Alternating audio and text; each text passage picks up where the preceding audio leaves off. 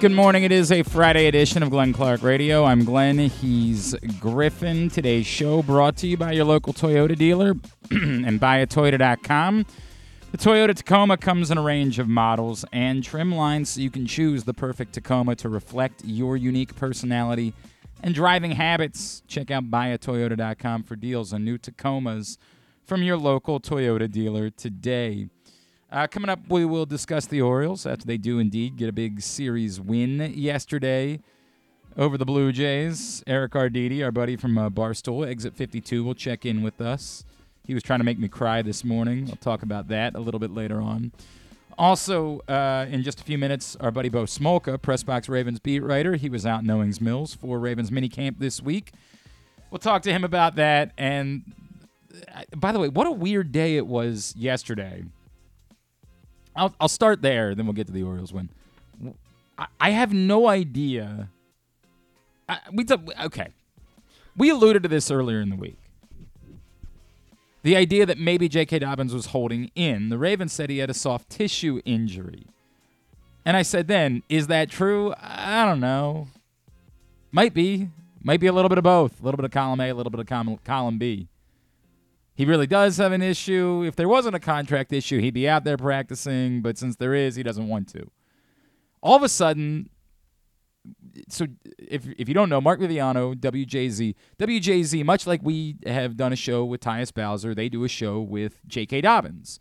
And I guess they worked it out. They were going to do one this week during minicamp. Not something that we had thought about with Tyus. Maybe we should have, but Tyus wasn't out there. I don't know what we would have talked about. But it would have been fun, I guess. I, didn't, I just didn't think about it. It wasn't something that crossed my mind.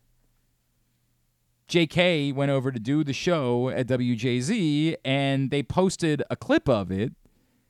And at no point in the clip... Here, go ahead. You can. I mean, I, at no point in the clip does he say, I'm holding in. It doesn't come up.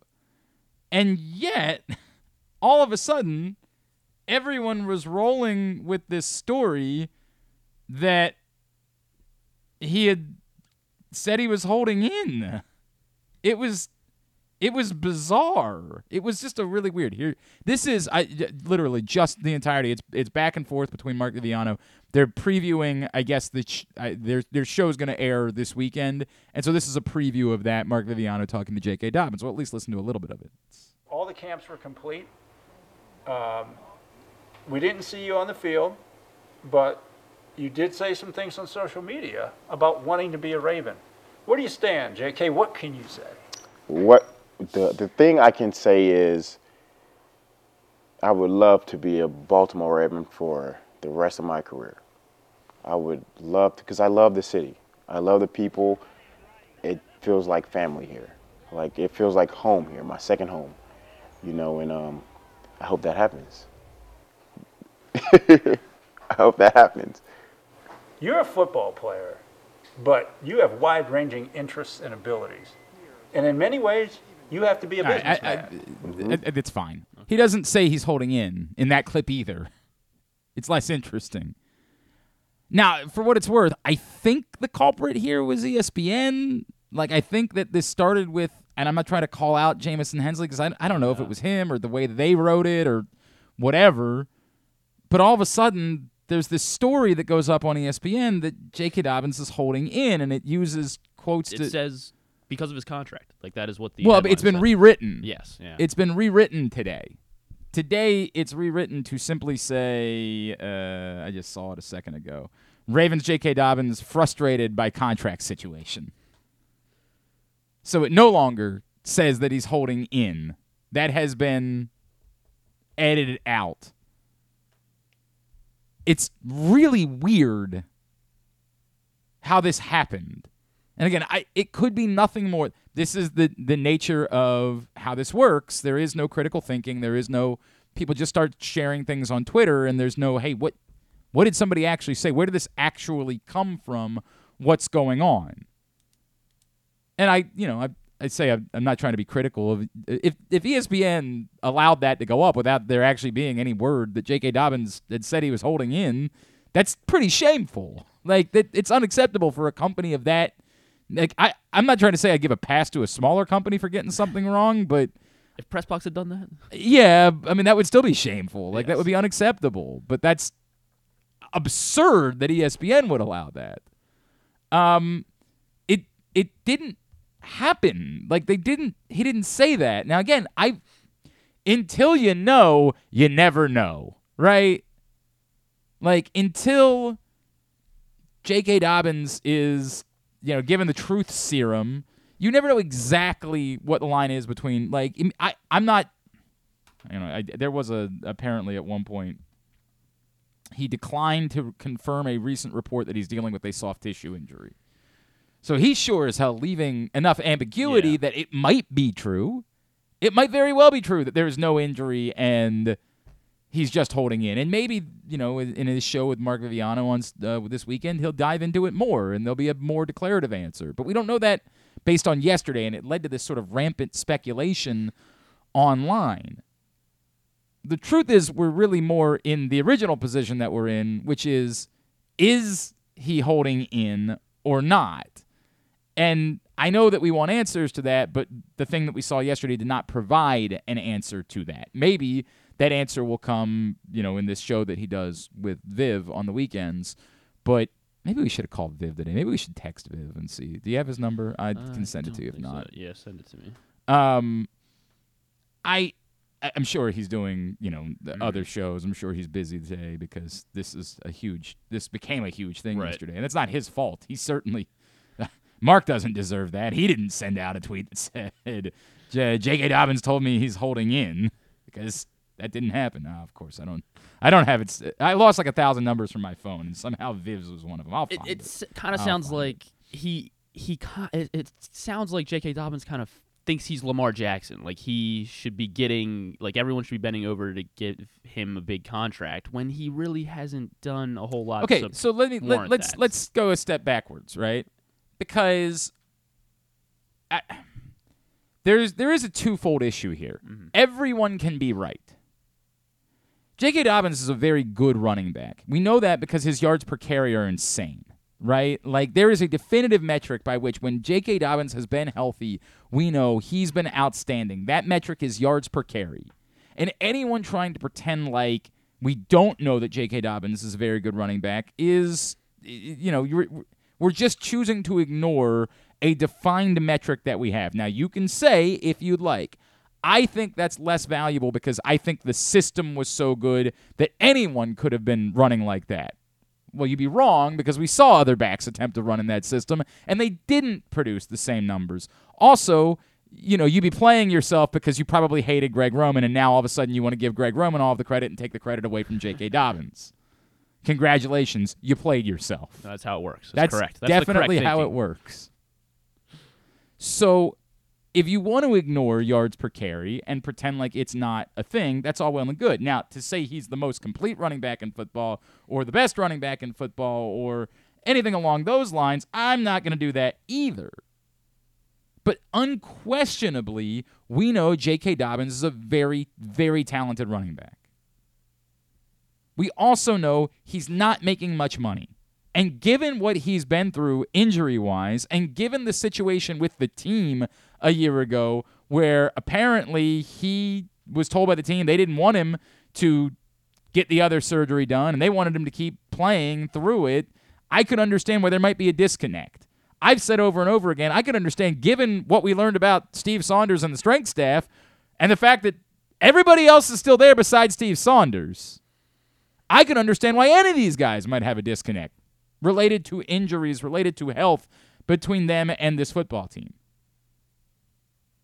And if J K. Dobbins is saying, dude, I feel like given everything you've put me through, I shouldn't be dancing for my dinner at this point, I can understand that. I, beyond understand it. The flip side argument is also relevant. And I wrote about it a couple weeks ago for Press Box Online dot com. The, J K. Dobbins, if he's unhappy, if he thinks he's being treated unfair, I I can, given the track record, I can get it. But the flip side argument is still real. If you're the Baltimore Ravens, I don't know what you do. J K. Dobbins is talented. There's unquestioned, un- it's unquestionable that he's talented. Do we know that he's one of the best backs in football? We don't know that. That's the separation point. We know he's talented. We know his yards per carry are nuts. Do we know that he's one of those unbelievably special, complete backs that can do everything? He's not the bulldozer that Derrick Henry is, and if he's not going to be that, then he needs to be a pass catcher, and he's never been a pass catcher. And blame whoever you want to blame for that. But if you want to put that on Greg Roman, you're ignoring the fact that he wasn't a pass catcher in college either. It's not like J K. Dobbins was an outstanding pass catcher at Ohio State. He got to the N F L, and Greg Roman said, Pah, I'm not going to do that. We don't know what kind of pass catcher J K. Dobbins is. Now, there is a, certainly has been a part of me that when he's been healthy, I've said to myself, I wish they would throw the ball to J K. Dobbins a little bit more so we can figure out if J K. Dobbins is a capable pass catcher. Because if he is, then his skill set, I'm not trying to make him Austin Ekeler, but his skill set looks a little bit more like that. We never got to see that. So what do you do if you're the Ravens? You add on the component of there just possibly being a place where you can't pay a certain amount of money at running back any longer because you've got to budget yourself knowing the num- money that's coming in the Lamar Jackson contract. Knowing the cap figures that are coming there, you might just simply say, we have to choose somewhere else where we can't spend money no matter what. It's why I presented the Would You Rather Wednesday scenario the way that I did a week ago. Because it's possible that even if J K. Dobbins had an outstanding season, even if he was a top three back in the N F L, that we would still sit here and say to ourselves, but can you really put eight figures worth of money at running back? And I think that's really what it comes down to now in the post-Lamar Jackson contract. Maybe. I, yeah. We also have to keep in mind that money isn't real. Like, that's the other part of this, and the salary cap isn't real in any of those. Like, I... When I say these things, I'm speculating them, but there's also the part of me that wants to say, and I and I have said this a couple of times, but I'm not sure that I'm comfortable with just running a good football player out. I don't like that either. I've never liked that. I, when you have answers, I like having answers, not looking for answers. And it's easy for all of us to breathlessly say, well, you're just fine, your next guy. Your next guy that's going to lead the league in yards per carry? You're certain that you're going to find that guy? I get it. We all believe that like a replacement level running back is good enough. But we saw replacement level running back two years ago. Was it good enough? Were they able to get by two years ago when J K. Dobbins and Gus Edwards were out? We've, we've been through this. We know better. What we're really saying is we think you can draft another J K. Dobbins. We think we can find another young player. That's going to be your response. Well, yeah, but you were trying to get the job done with, with veterans that are past their prime two years ago. It's so funny now. They've all run together. I don't even remember which of these guys were the guys that were two years ago. Latavius Murray and... Yeah, Latavius Murray. Because Mike Davis was last year, right? And like, yes, Mike Davis was last year. So it was Latavius Murray and, and God, was it... Uh, uh, Devontae Freeman was la- two years ago? Yeah, Devontae Freeman... Right, uh, it was Murray and Freeman, up, wasn't apart. it? Yeah, it was Murray and Freeman. In twenty-one. Yes, Tyson Williams. Well, it, Tyson Williams Tyson never Williams. was never good enough to get on the field. I mean, that was he was a he training. He was our fifth leading rusher that year. No, but he was. That's nothing. He was a training camp darling that everybody screamed about that never actually did anything to show that he could be an N F L player. That was uh, Le'Veon Bell had a cameo. Yeah, later in the season. Yeah. They, they, I mean, they were just throwing anything against the wall to see if it could stick at some point. Um, but the two guys yeah, that they went with to begin with were Latavius Murray and Devontae Freeman. And I remember saying at the time, look, it stinks to lose your running backs, but, you know, you're able to find some good football players off the scrap heap, and I think you're going to be okay. In fairness, I mean, they were the number one seed until Lamar gets hurt. Like, and I think that's fine, that's... but it wasn't because they had a dynamic. It was because Lamar Jackson was carrying them. Right, which I think is what they can afford to lean on now that they have Lamar for five years. Some, mm, no, no, that's not the answer. And again, it's not maybe as critical in outside of a Greg Roman offense as it is in a Greg Roman offense, but you have to have dynamic. You have to have dynamic. You can say... Hey, look, you know, the, the Chiefs were an example of a team that didn't have dynamic. Well, all of a sudden they looked a lot different when Isaiah Pacheco looked dynamic last year. They went from they were never pedestrian, but they certainly, I mean, there was a reason why they weren't even considered the favorites in the A F C at one point. But all of a sudden, Isaiah Pacheco gets in there, starts doing some special things, and you start saying to yourself, oh, right, this is what a complete offense can look like. You have to have something beyond average. You certainly don't have to have the highest level. Look, the teams with the best running backs have not been the teams that have been competing to win Super Bowls. Jonathan Taylor, Dalvin Cook, Derrick Henry, Nick Chubb, none of them. Austin Eckler, I mean, I'm trying to, uh, no, Austin Eckler goes in this conversation. Yes. Saquon Barkley, Ezekiel Elliott when he was at his best. Tony Pollard, I guess. I mean, Tony Pollard, maybe, but we're not, he's not in that category yet. He's approaching that. But all of that group has combined to play in how many Super Bowls? The number rhymes with zero. So zero. Yes. Look at you. Well, you said zero, at, though. It said, I said it rhymes with zero. Yeah. Oh, okay. So zero rhymes. Yeah, so you can actually, that's legally how it works. You can rhyme the word with the same word. Okay. You can do that. Zero is the word. Now, I I mean, I guess Leonard Kinda. Fournette was pretty good, and, you know, they won a Super Bowl with Leonard Fournette, but I wouldn't put him in that top category. Still Tom Brady, Mike Evans. But I'm saying I still wouldn't even put him in right, that top right, category. Yes, I'm saying yes. He'd be in the next category with, like, Aaron Jones. It's, it's and not like he was the bell cow of the offense, Joe Mixon though. And, you know, Miles Sanders. Like, that. I, I, I don't I don't think the presence I, – by the way, Christian McCaffrey goes on this list too, but I don't think the presence of Christian McCaffrey – I don't think having a really good running back means you can't get to a Super Bowl. I'm not trying to make it chicken and the egg. Like, if you have a really good running back, there's no chance you can win a Super Bowl.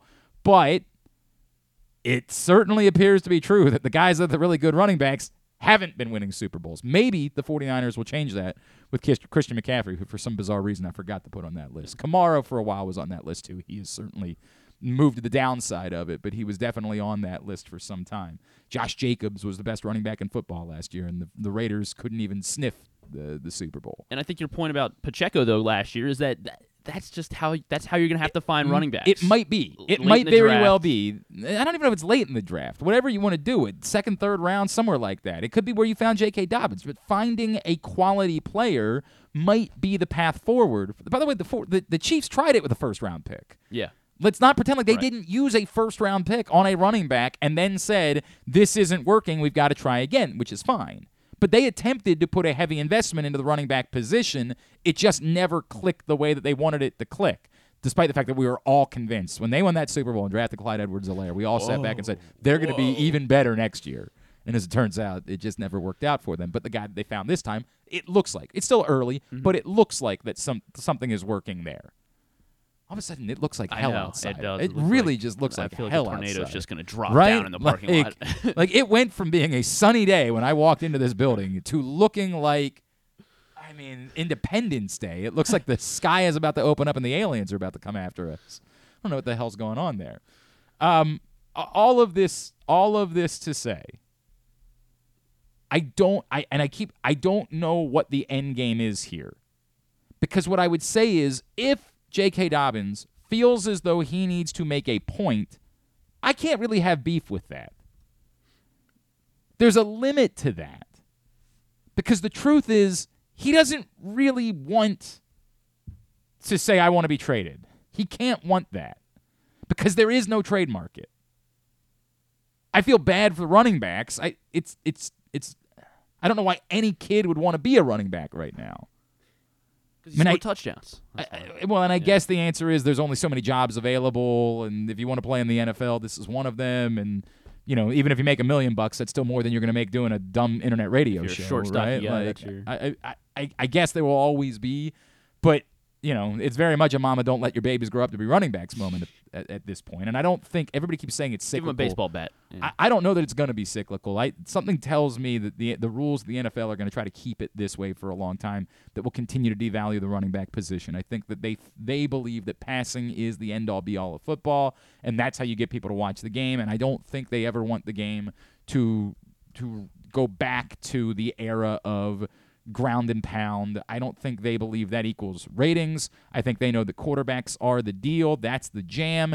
And so I don't think it's going to be cyclical. I think the running back position will continue to be devalued. And I've, in fact, kind of suggested that at some point teams might just take wide receivers and line them up in the backfield.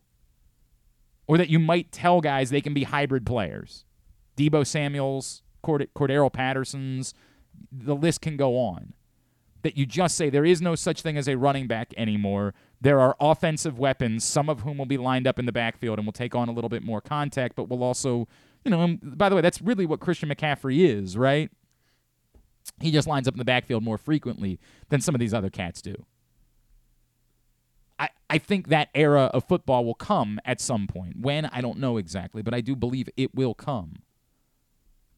I I feel bad for J K. Dobbins, and if his point is, I need to say something, so I'm I'm not going to practice in training camp either, okay.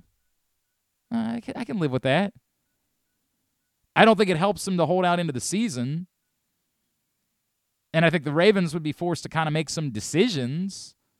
But I don't think they're going to be a better team without J K. Dobbins in any world. So if J K. Dobbins ultimately decides that he does want to hold in, which, again, to this point, we have no idea if that's the case or not, then, you know, I'll live with that. You make your statement, but at some point, it's still going to be better for you to try to get on the field and play. There's there's no world in which it's a good thing for J K. Dobbins to not play or to try to get released.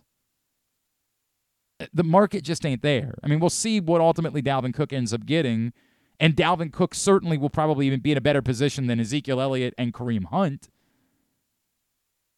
But the proof is in the pudding. There isn't a market out there. There's not a team that's desperate to give J K. Dobbins a boatload of money, because if they were, they probably would have already given some of these other guys money. It's not a good time to be a free agent running back. Use whatever leverage you think you can use, but ultimately there is a limit to what that's going to accomplish at the moment. The best case scenario for J K. Dobbins would be having a strong season and probably finding middle ground with the Ravens after that. Probably. Let's talk a little bit more about this and the guys that actually were on the field this week at Ravens minicamp out in Owings Mills. He is our Press Box Ravens beat writer. He's our buddy Bo Smolka. And he's back with us now here on G C R. Bo, it's Glenn. It's always great to chat with you. Thank you for taking the time for us. Hi, Glenn. Good morning. You know, it's a complicated situation with J K. Dobbins. And I know you wrote about it for PressBox. I wrote a column about it a couple of weeks ago. I, I, you know, the things that he's been through, I could certainly understand why J K. Dobbins would want to feel a little bit more comfort in his life. But the reality of the world is it ain't a good time to be a running back on the market. So, you know, I, he hasn't said that he was holding in this week. The Ravens said he had an injury. There was a weird hubbub on the internet yesterday where people thought that he had said that he had held in. I don't know what that was all about. Um, but I, in general, I, I just don't know that there's an easy answer to any of this, because, Bo, I still think there might be a world in which J K. Dobbins had a really good season this year and the Ravens just sort of decide, but we know that money's coming on Lamar Jackson's contract. We have to budget less money at running back. We just don't have a choice here. No, it, it, it's a tricky situation, and I think that as for holding in, I think the fact that John Harbaugh simply said, you know, he expected to be out there and he wasn't, and it wasn't in the cards or something. It didn't, it sounded as if it was much less injury related than anything else when John said that. And I think that's what people took to mean a, a hold in. Um, he, you know, he, I know he did a little interview with Mark Viviano last night or yesterday, uh, or it aired yesterday. And so it, it, it's just, there's a lot of questions about it. You're right that the running position just is a tough spot to be in in this league right now. I mean, teams don't want to pay for them, um, and and they're viewed as something that is supply and demand is such that, given the way the game works, it's it's not worth expending a lot of money on running backs. That just seems to be what a lot of teams look at. And so, if you're a running back, this is the business that you're in right now. And and as as As J K. Dobbins told uh, Mark Viviano, it's a tough business, and it's especially tough right now for running backs. Uh, um, so he come go ahead. I, I mean, I, it's it's especially tough. I just I, I don't know what the end game is, right? Like that's the tricky part to me. But I can't. It's short. Like if if if J K. Dobbins wanted to do a training camp hold in and make his point, and then just sort of, you know, start practicing the week before the season, I I guess maybe he would have made some sort of point in the process. But I don't. I, I, I don't think anything's changing. I don't think there's any world in which the Ravens are committing to a contract to J K. Dobbins before the season begins. I it seems surprising. I don't. I would. I would be surprised as well.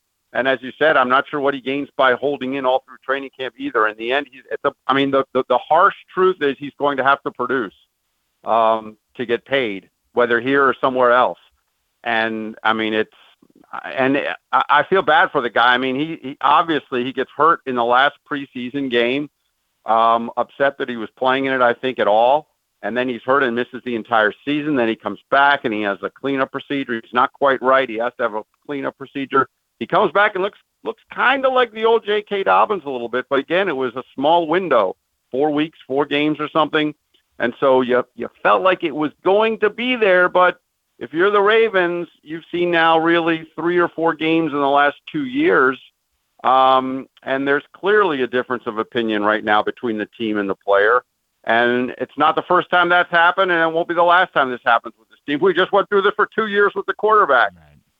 But um, with with with J K. Dobbins, it's complicated because, I it, it as you said, it's just a tough marketplace right now for running backs overall. But I think the, the, it is important to still say, though, I don't think that you can pretend that the Ravens would be just as good without J K. Dobbins as they. Like, I, I don't think there there isn't pain for the Ravens if J K. Dobbins does decide to do whatever he wants to do, hold out, hold in, anything along those lines. I, I, I'm not – J K. Dobbins might not be the best running back in football, but we've seen yards per carry. He's much better than anybody else they put out there in the last few years, and I and I – I'm not trying to say it's the difference in then winning a Super Bowl or not. I don't want to be dramatic about it, but I, I think that it would be wrong to suggest that this is only a J K thing and wouldn't negatively impact the Ravens in some way. No, I think that's absolutely true. They're a better team with him. That's exactly what Todd Monken said, and let's keep in mind, Gus Edwards hasn't been out there either. Mm. Uh, he was out there a little bit to individual work, and he's clearly he is coming back from something medically, and they expect him to be back at training camp, but um you know, it's been basically Justice Hill and a couple of undrafted rookies all spring, and they're a better team with Dobbins, no question about it. And Dobbins, to whatever extent that gives him any leverage, I don't know, because they're just going to soldier on whether he's there or not. And I think that's part of the problem. And from Dobbins' point of view, that is. They, they, they're going to be who they are. I think it's fascinating, too, because, as I said, I'd love to know really what he's thinking, given that all the talk this entire spring has been this new passing game and all these new shiny toy receivers. And here's Dobbins like, wait a minute. Hey, I'm still here. You know, I'm here. I am. But again, then he wasn't there in O T As. He's not there. For, he didn't participate in minicamp. And so it's fair to wonder exactly, you know, exactly what he will be when he comes back. I think at his, when he's at the top of his game, he substantially makes this team better. Um, but the problem is there just haven't, there hasn't been much of that in the last two years, and that's to no fault of his own. It's all been physical, but that's, that's, that's where he's at. And that's where the team's at. And it's going, he, he becomes, now that the Lamar Jackson thing is settled and we kind of know the Patrick Queen situation, Dobbins is the number one storyline for sure. He is PressBox Ravens beat writer Bo Smolka. He's with us here on G C R. Bo, as far as the guys that were on the field this week, was there anything just in terms of, say, who was lining up with starters, who was lining up at what position? Was there anything in particular that was interesting to you as far as sort of taking some some account of what this team might look like once we get moving towards the preseason? Well, I think the biggest thing, and John Harbaugh made reference to it yesterday, they've, they've churned through three or four different guys at, at that miss, at that un, kind of blank starting left guard spot mm-hmm. over the course of the O T As and minicamp. And this week, uh, that that rookie Saleh, they call him Saleh from Oregon, he's he's been the um, he he you know, we're not really supposed to say who's starting and where, but John Harbaugh acknowledged as much that John that Saleh was basically working as a starting left guard much of minicamp, and they liked what they saw from him. And it would be surprising for a, you know, day three guy to jump right in and be the starting starter up front on the offensive line. But I think it makes clear that that, that left guard spot is wide open. I don't know if they're trying to kind of challenge Ben Cleveland that way, or if they're clearly moving on from Ben Cleveland already.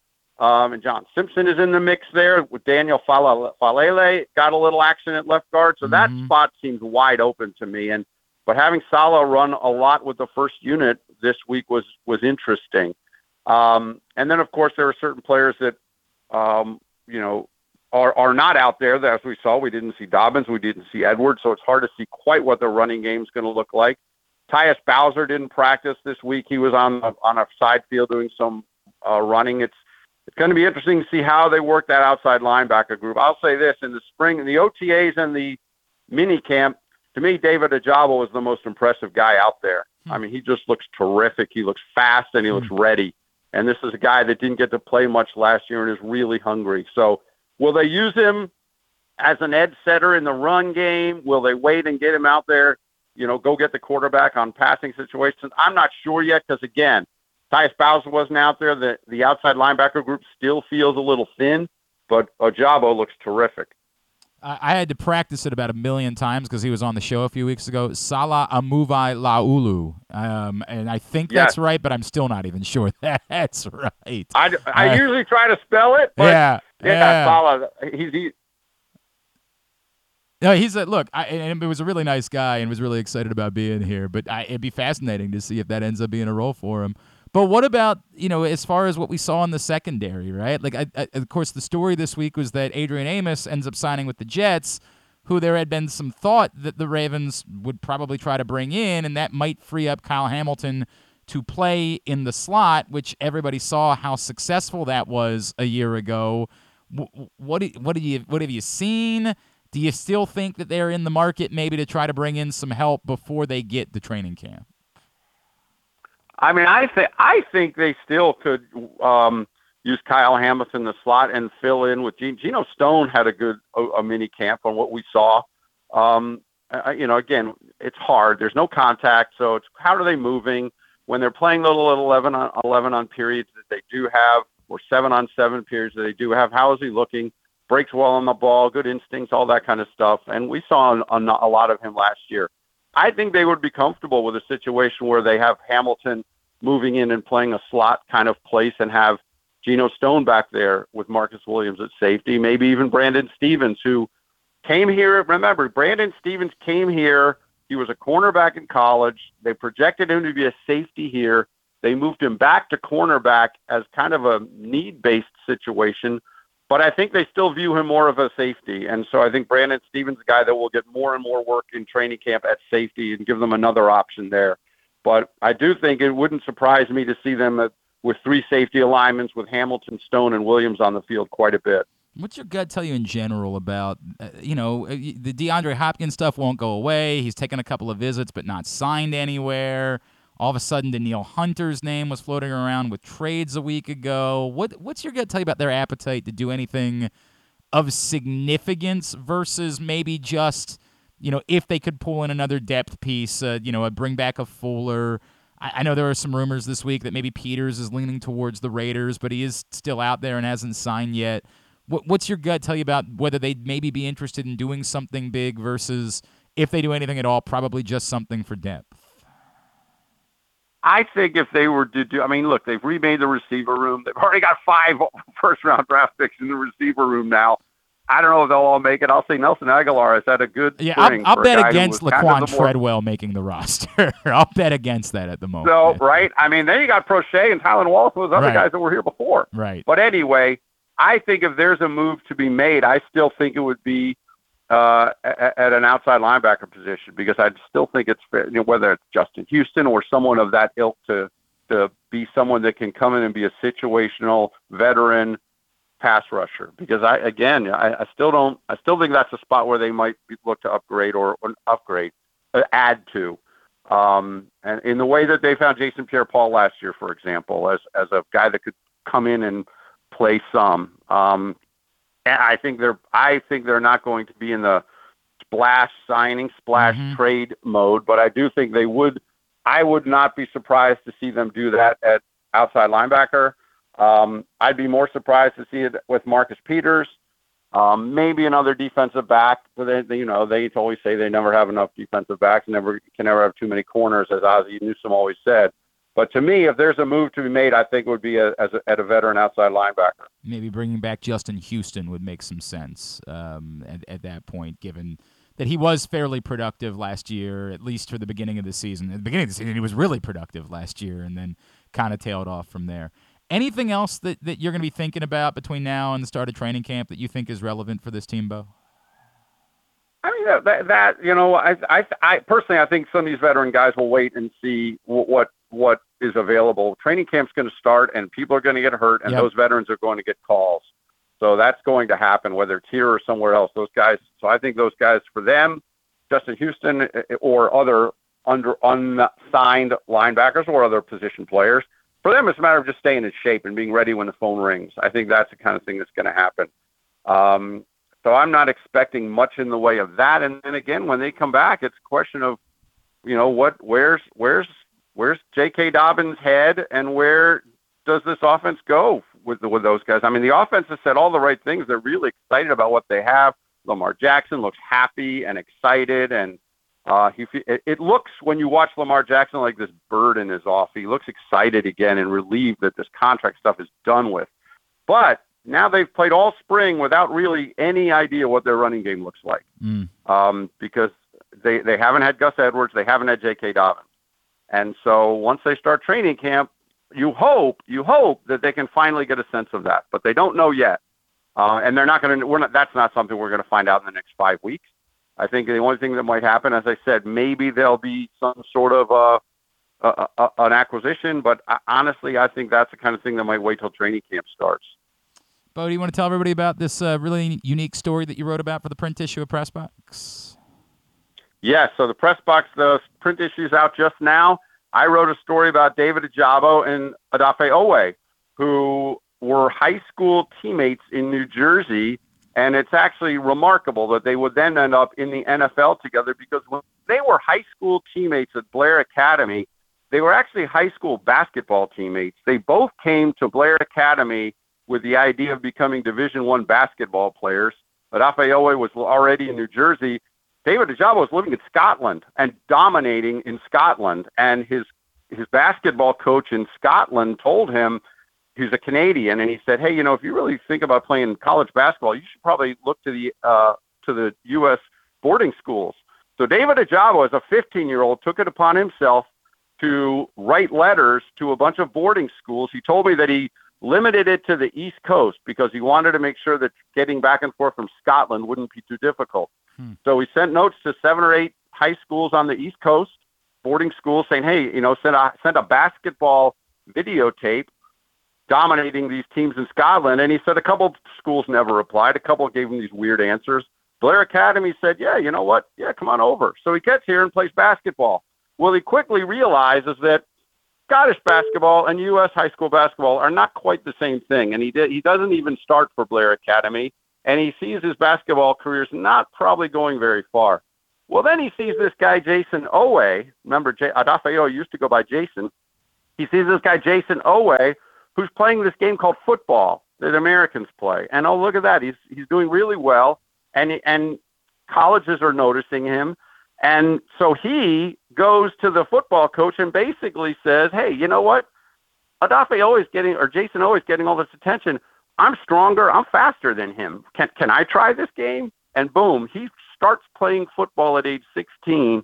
And now both of them, who wanted to go to Blair Academy to play basketball, both of them are now on the same team in the N F L, which is really quite remarkable. It's cool. That's really, really cool. You can read all about it in the print issue of PressBox, which is available right now for free at your neighborhood Royal Farms, any of those hundreds of locations around town where you find PressBox.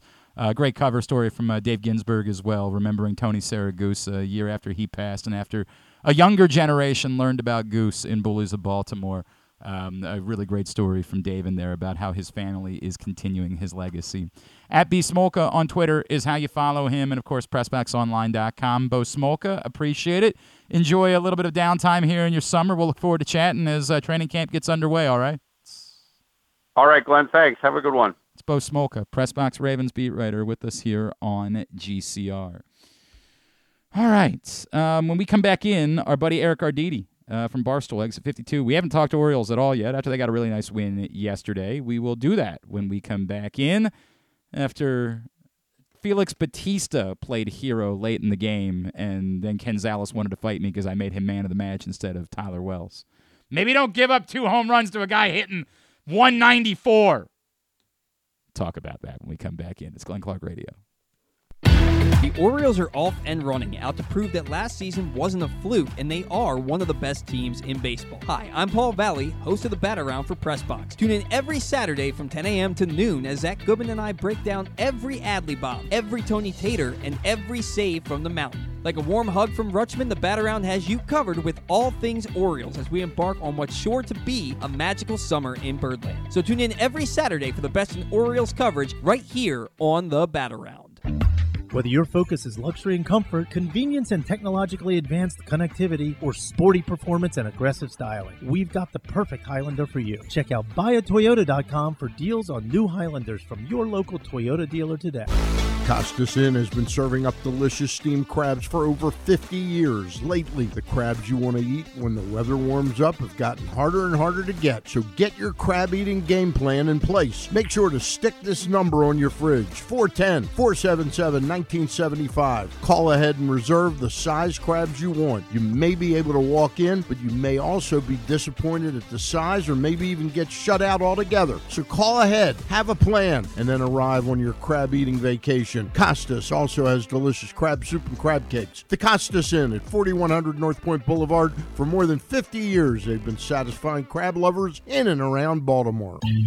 That first sip, that first bite, mm. Start your day off right with a delicious breakfast at Royal Farms. Choose from a fantastic selection of fresh Royal Farms breakfast sandwiches and top it off with a rich hot cup of the freshest coffee in the world.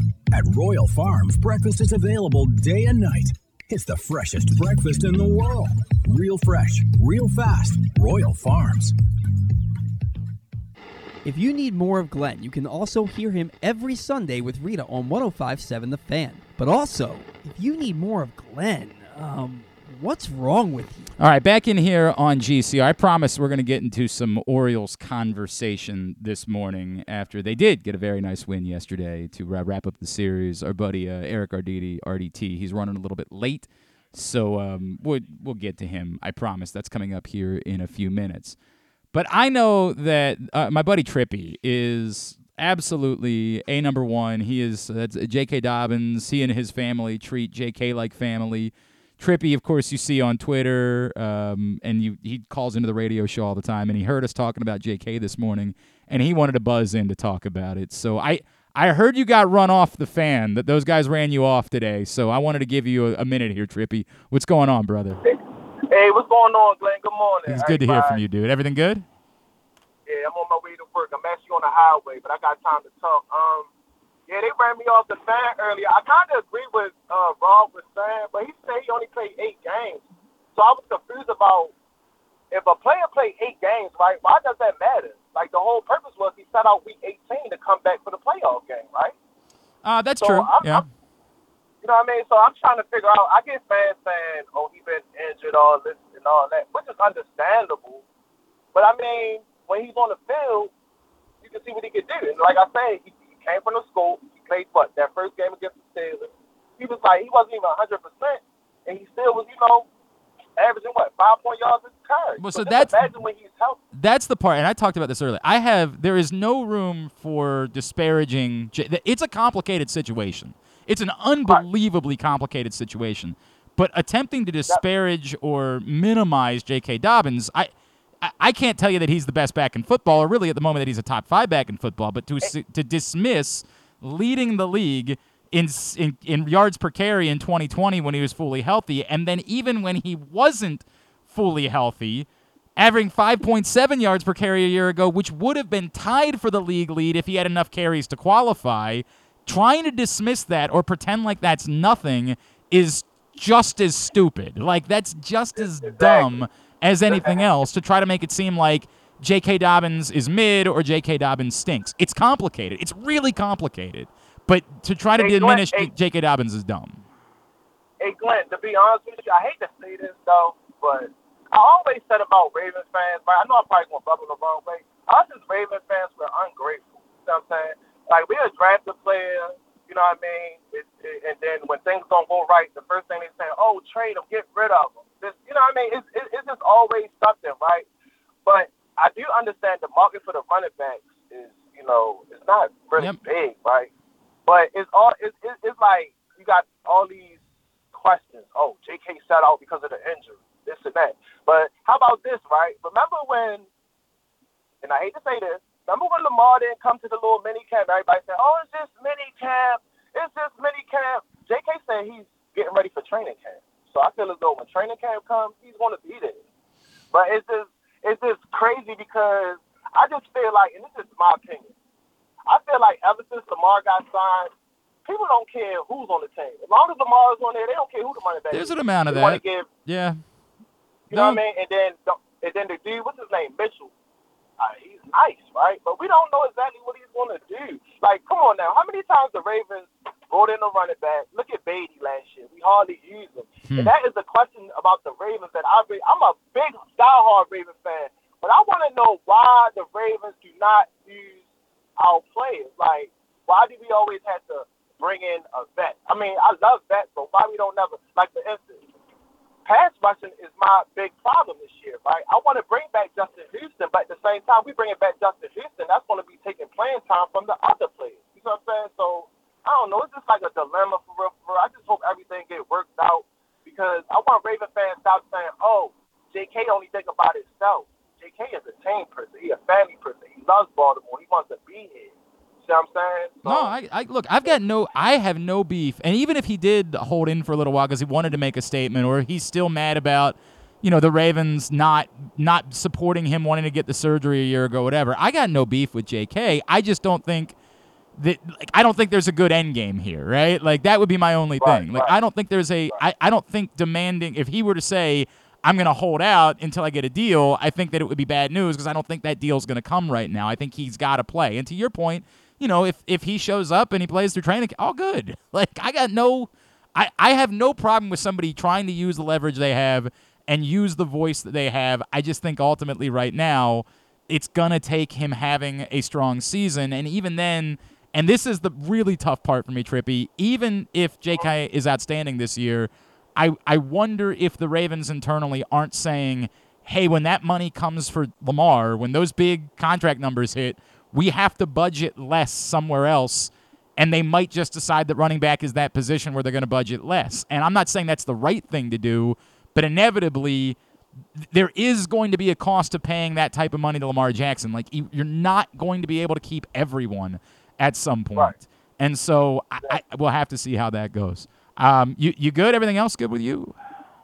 Yeah, everything's good, man. You know, I'm just waiting on the season to I know come. You. You know, I know you. Waiting on training camp. You know. All right, bro. So, I love you. Man.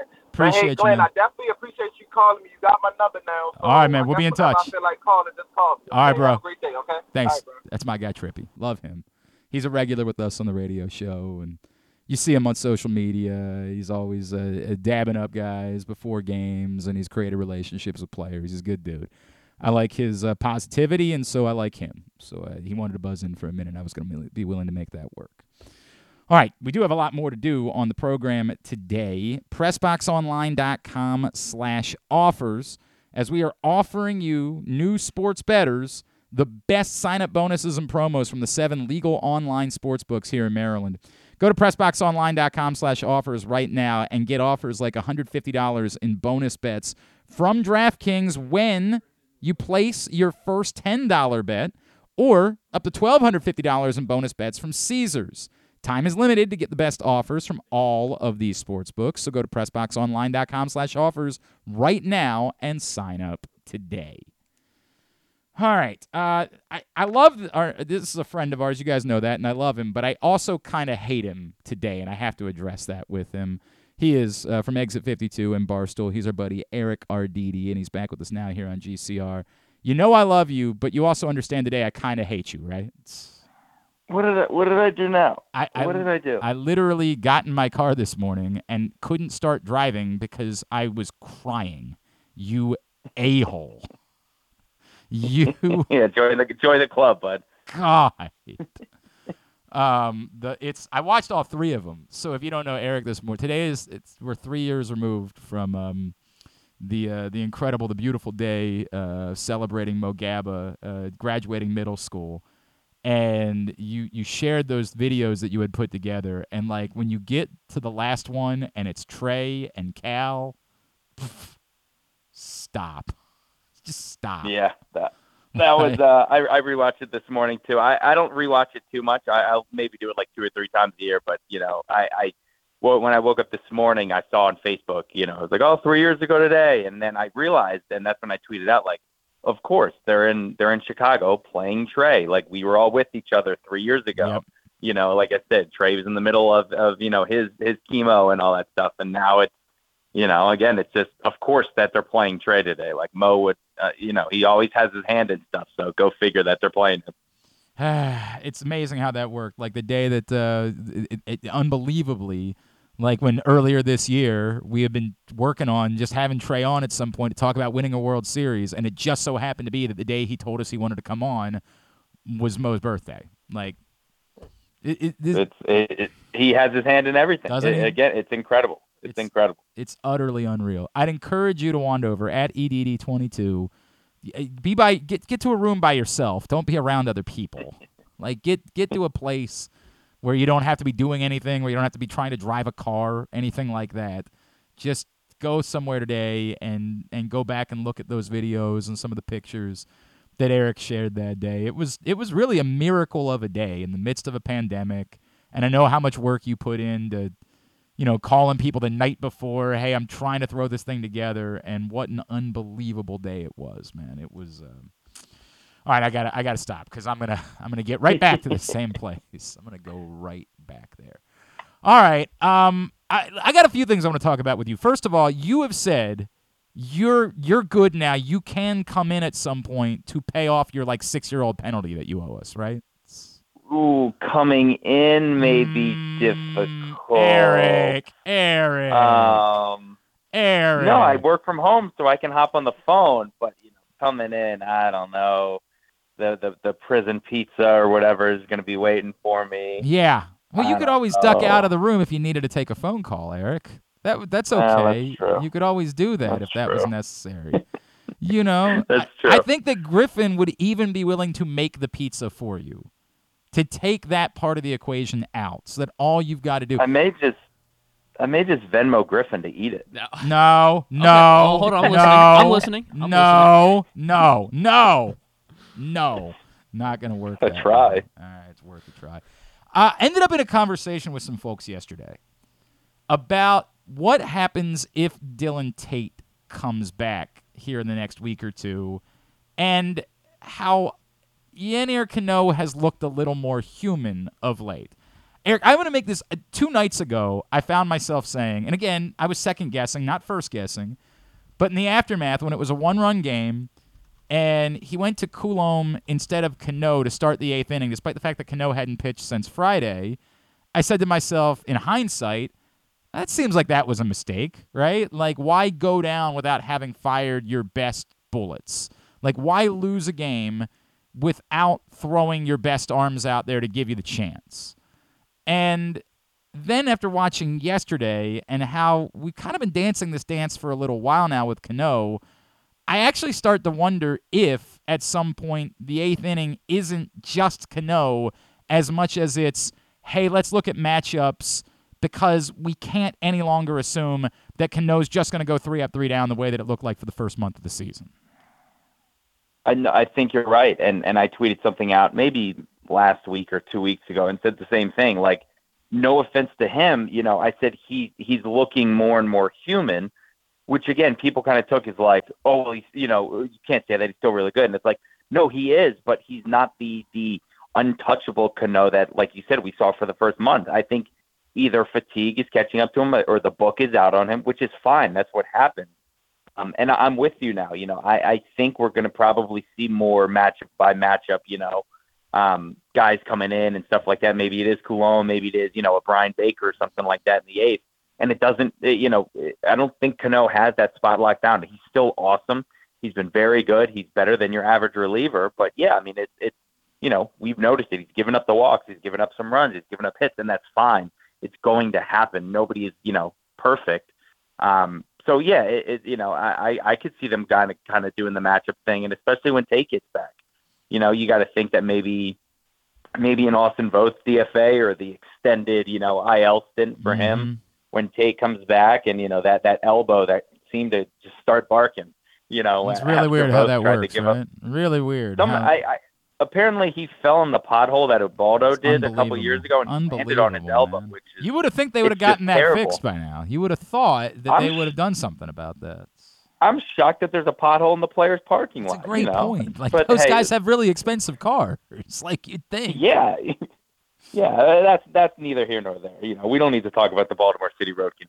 But um, yeah, I, I'm, I'm excited to see what, what the move is with with uh, Tate when he comes back. Which I think he's doing another uh, Norfolk appearance tomorrow. But uh, yeah, you know, I mean, a combination of a Tate and, and Cano in the in the eighth inning. That I mean, that gets me kind of you know riled up. So I'd like to see that. Uh, we have to continue to talk. I know, you know, he was like six inches away from giving up a bomb yesterday, but he didn't. And keeping that in mind, this thing with Batista is nuts. Like, it, it really, I, I don't think we're spending, I, because we spent so much time talking about Cano at the start of the season, I think in a way we might be missing how Batista is truly having like a historic season to this point. Hmm? Huh? I don't know what happened there. I have no idea what's going on. We'll see if we can't find Eric there. Um, that was weird. Very weird things happening. Let's see if we can't reconnect. You, uh, you there, bro?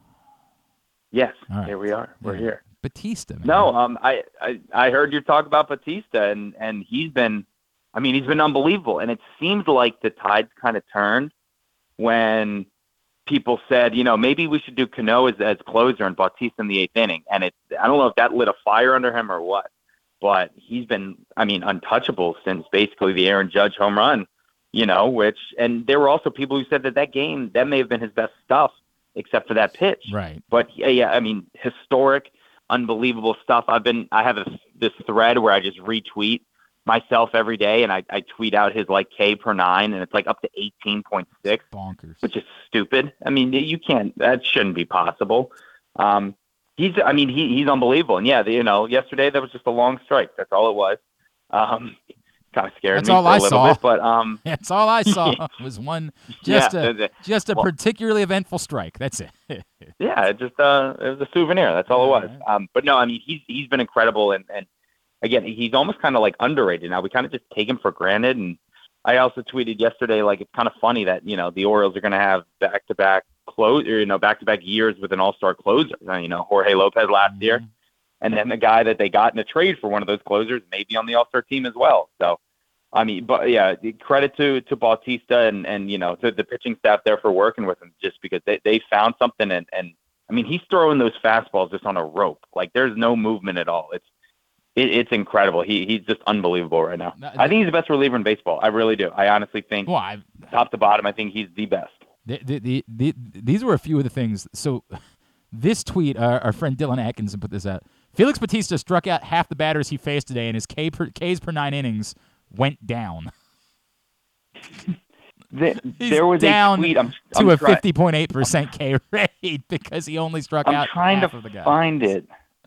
Let me see. Here it is. This is from Alex Fast. He said, Bautista has sixty-six strikeouts, and that's more than any starter on Cleveland, Colorado, Kansas City, and Oakland. Now, those teams yeah, aren't, yeah, they're not, aren't right. you know, in the right. – that's incredible, though. No, it's it's, it's unbelievable. It's I mean, it, yeah, so he's just – we need to recognize the season that he's having because, again, this is this is something very, very special. I haven't looked from, at it recently. The, the uh, E S P N Cy Young predictor had him, like, third on the list the other day. Um, and yet, you know, if you go to any of these betting sites, they don't even have odds for Felix Bautista. He's still third. He's thir- E S P N's Cy Young predictor. Um, and I don't know all of the math. I can't pretend. Like, I'm not. I, I, my God, I, I'm an idiot who went to Perry Hall. I can't do all of this. But they have him behind only McClanahan and Eovaldi right now. That's it. That's that's the list of guys that their their machine that is supposed to be smarter than all of us uh, for indicating who should win the Cy Young Award has in front of Felix Bautista. It's incredible. Um, the other issues, let me let me stay with pitching. Eric Arditi is with us from Exit fifty-two in Barstool. Um, one, at, at what point do we need to start talking about, like we, we were going to do this with Grayson Rodriguez at the beginning of the year, and we'll get back to Grayson in a second, but we do kind of have to deal with an innings thing too with Tyler Wells, right? Like we have to address that. because you can't go from one oh three to two hundred. It, it doesn't work that way. And it's starting to creep up towards one hundred already. And I'm gonna, I said this about Grayson to start the season. I, you, you can't have this lead to a shutdown. Like, th- th- it's such a poisonous thing for this fan base if this team gets to August, is in the throes of something, and says, we're going to shut, we're going to do what they did to Strasburg once upon a time and shut down our, our best pitcher. Like, you've got to think about that ahead of time, don't you? Yeah, I mean, you, you would assume that, that they have a plan or they have something in mind. I, I don't know what they're going to do because uh, Wells, I mean, he's been pitching unbelievable, and Nathan Ruiz tweeted this out during the game yesterday, so it's, it's not completely accurate now, but he said, you know, in twenty twenty-two, Tyler Wells had seventy-six Ks and one hundred three and two-third innings. I think this year he's up to eighty-two strikeouts and eighty-two in the third inning or something like that. So, again, I mean, he's, he's blown by his strikeout number from last year. And like you said, the innings thing is creeping up. And and we all know the story. You know, Tommy John, Rule five, the COVID year, he didn't throw a baseball for like, you know, two or three years. It yeah. was. Um, it's it, it's an interesting thought because, I mean, right now he's the ace of the staff. Yes. He looks awesome. I mean, yesterday, you know, he and, and it's funny because I, I had my event with him at Jimmy's on Sunday, and he didn't shy away from it. He goes, listen, I give up a lot of home runs. I yep. know that. And he said, you know, something like, I just have to do a good job at limiting runners, because he said solo home runs won't beat you. It, you know, you're not you, you very rarely are you going to lose one nothing on a solo home run. Like, it's just not going to happen. So he said, you know, if I give up a solo home run, not that he's happy with giving up home runs, but he goes, if it's a home run, I want it to be a solo, obviously. Um, you know, I, I, I really don't know what they're going to do because, like you said, are, are is Elias going to be able to look Hyde in the clubhouse in the face and in, in, in you know the end of August and go, listen, guys, you know, I know we're twenty-five, thirty games above five hundred, and, you know, we have a real shot to to do something here, but we got to shut down Tyler Wells because right. of the innings thing. I mean, that's, you know, it, it, that, that's it's just not going to go over well. So I, I don't know. I really have no idea, and I'm I'm kind of, I don't know, I'm nervous about what they're going to do with him because, like you said, it's, it's definitely a thing, and it's, it's, you know, I'm surprised more people aren't talking about it. I, I don't I don't think it's easy either, right? Because Mm-mm. Like I, this week, I, I thought to myself, why not move up Gibson, having had the off day, and have Gibson pitch the second game in Tampa? Gibson's here to have his arm fall off, right? Like, he's a mercenary. And I like him. I want to make that abundantly clear. He's not Jordan Lyles. He's been really good. I, I, mm-hmm. I, but he's here not for a long time. He's here for a good time. Like, you're not worried about whether or not Kyle Gibson's arm is going to fall off in the process because he's a mercenary, so let him pitch every fifth day while you have these off days and use this week. Now, the flip side is that means you're playing these really important games against Tampa and you don't have your best pitcher start in that series, and I understand why that's not ideal, um, but you got to do something, and you have, you've had a ton of off days this month. You've had more off days this month than I think you're going to have any other month during the course of the season, and more opportunities to not have to put him on the injured list, but just skip a start and be thinking about this ahead of time. And I know eternally I'm the guy that's more flummoxed about these things. Like, everybody else is sort of just like, eh, deal with it when you got to deal with it. Like, I, I if maybe the answer is they're going to go out and trade for Corbin Burns, and then it won't be that big of a deal. Uh, and they're going to they're going to announce an extension for Gunnar Henderson, and so the relationship between the team and the fan base, they'll have announced the lease by then. And they've got so much good favor built up that if they do shut down Tyler Wells before the playoffs, you know, we'll live with it because they've done so many other good things. But at the moment, having done none of those things, man, when you're, you're getting fans to come back and, you know, there's a real feel in town, I'm just absolutely effing terrified of the thought of this being what you say to the fan base. Oh, on top of everything else, we're going to shut down the best pitcher, which maybe is the right decision. But my God, it just sounds like poison to a fan base that is trying desperately to get back on board right now. Yeah, and, and again, it, it's it's going to be a tough it's a tough conversation now. It's going to be a tough conversation, you know, to cross, you know, when, when you get to that bridge. Um, and again, he's not. I mean, it's the you ask him, and he's going to say he's going to say what you said about Gibson. I want to pitch him till my arm falls right, off. Right. But again, this is this is a twenty-eight year old guy who Correct. Is by far having the best year of his career. and you're like, you know what, we'd like to see maybe five or six more years of this. Correct. You know, with you here, and in particular, in, in, the, in the next two years when you're trying to win a World Series, like exactly, yes, yes, when your window is is you know fully yep. open. Um, God, I, I don't know, I don't know, and now that's a thought that's going to keep me up at night. So shout out oh, to you. That, yeah, um, I'm not, I'm, I hate being that guy. I'm always this guy. Yeah. This is always my yeah, thing is that I'm thinking ahead on these things and thinking about what could go wrong and. Ah, it's I don't I think it's the Virgo in me, dude. Like it's just the way that I operate. Let me go back to Grayson. I watched a good bit of that. Yeah, like for a little while I had that game on the computer and the Orioles game on the T V.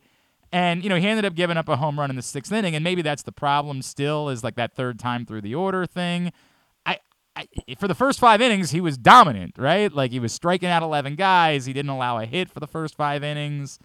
I, like when do you say hey, it's just not valuable anymore. We've got to have him here. Maybe the answer is six-man rotation to try to help out with Tyler Wells' innings, whatever it is. When do you make the call that no matter what Cole Irvin is doing today in Chicago, there's no reason why Grayson Rodriguez should continuing to be, be pitching innings at triple A? Yeah, after yesterday, that was kind of an eye-opening, like, all right, look, this is the Grayson that we kind of thought we were going to get. Um And, and I mean, the big thing was the walks because what was it, his last start or two starts ago where I think he struck out six? Yeah, buddy. And th- that's that's all anybody was posting, the like five innings, six Ks, blah, blah, blah. And then it's like, oh, you look at the box score. It's yeah. like, yeah, but he walked five. You know, but it was it was conveniently hidden, which I get. I, I, I definitely understand why the accounts did that. But, you know, yesterday seeing the, the swing and the misses, um, the again, the, the you know, limiting the hits and, and one walk and all those Ks, it's like, all right. Maybe now he's feeling it. He's got it back. You know, I don't know what the pitch breakdown was, how many fastballs, how many breaking balls, stuff like that. But again, it seems like he was comfortable. And, and I, I mean, I, do you give him one more? Yeah. Do you do you let the Orioles come home? Because where do they they they're in Chicago and then, then in Tampa, Tampa it is. Yep. I mean, you you could send him down there, or again, you could just wait till he comes back up. I think the twenty-third, they're back at home yep. versus Seattle. Um, again, you could bring him back for that series. Um, I, I don't know. I think it's going to be soon, though. I, I think it's going to be soon. A six-man rotation would not be the worst. Um, again, especially if you're kind of getting some pieces to your bullpen back with Tate and stuff like that. Um, so you got a little extra, some weapons there. But yeah, I, I would, I would maybe give him one more start down there. And again, it's not a, it's not a, um, a, a. What am I trying to say? It's not like a. We're not looking to see like, oh, here's how he, you know, here's his numbers down there. It's just like how he looks, how he feels, how things are moving. Stuff like that. I don't care if he wins or loses, or if he, you know, if he's not giving up hard hit balls and you know a ton of home runs and walking guys, I think you bring him back up. Yeah, I just don't know how much value there is. Like, and again, he's got an innings problem too. Like having mm-hmm. spending more yep. innings at triple A, ew, not not helpful. Does not help anything when you only have a limited number of innings with him when he gets back. And then um, I'll just wrap with this. I I still talking about the things that kind of concern me. I still I look. I am having fun with Ryan O'Hearn and Aaron Hicks and even Josh Lester. It's awesome. I just kind of struggle to believe that they're all going to continue to produce for the rest of the season for a team that's trying to win the A L East. I am still befuddled. You and I did a show together like a week and a half ago, and we were talking we were two weeks ago at this point, and we were talking then about Jordan Westberg and Colton Cowser. Like, I I, I at some point, to me, I, you got to have these guys here to let them go through whatever struggles they're going to go through and and figure that out to see if they can help you the rest of the way, because I just can't count on this other group of guys definitively being the answers versus guys that are having, you know, really good months at this point. Yeah, and, and again, I mean, we're seeing good stuff out of, out of O'Hearn and, and Lester and, you know, some of the other guys just kind of filling in. Um, and someone compared it and they said, you know, this is Chris Parmalee in, in August or whatever month that was, you know, way back when, you know, the one year that he had like a good three and a half weeks. Yeah. Maybe it is that. Um, but, but yeah, I mean, I'm, I'm with you. It's not like these guys. And again, I like Lester. I like O'Hearn.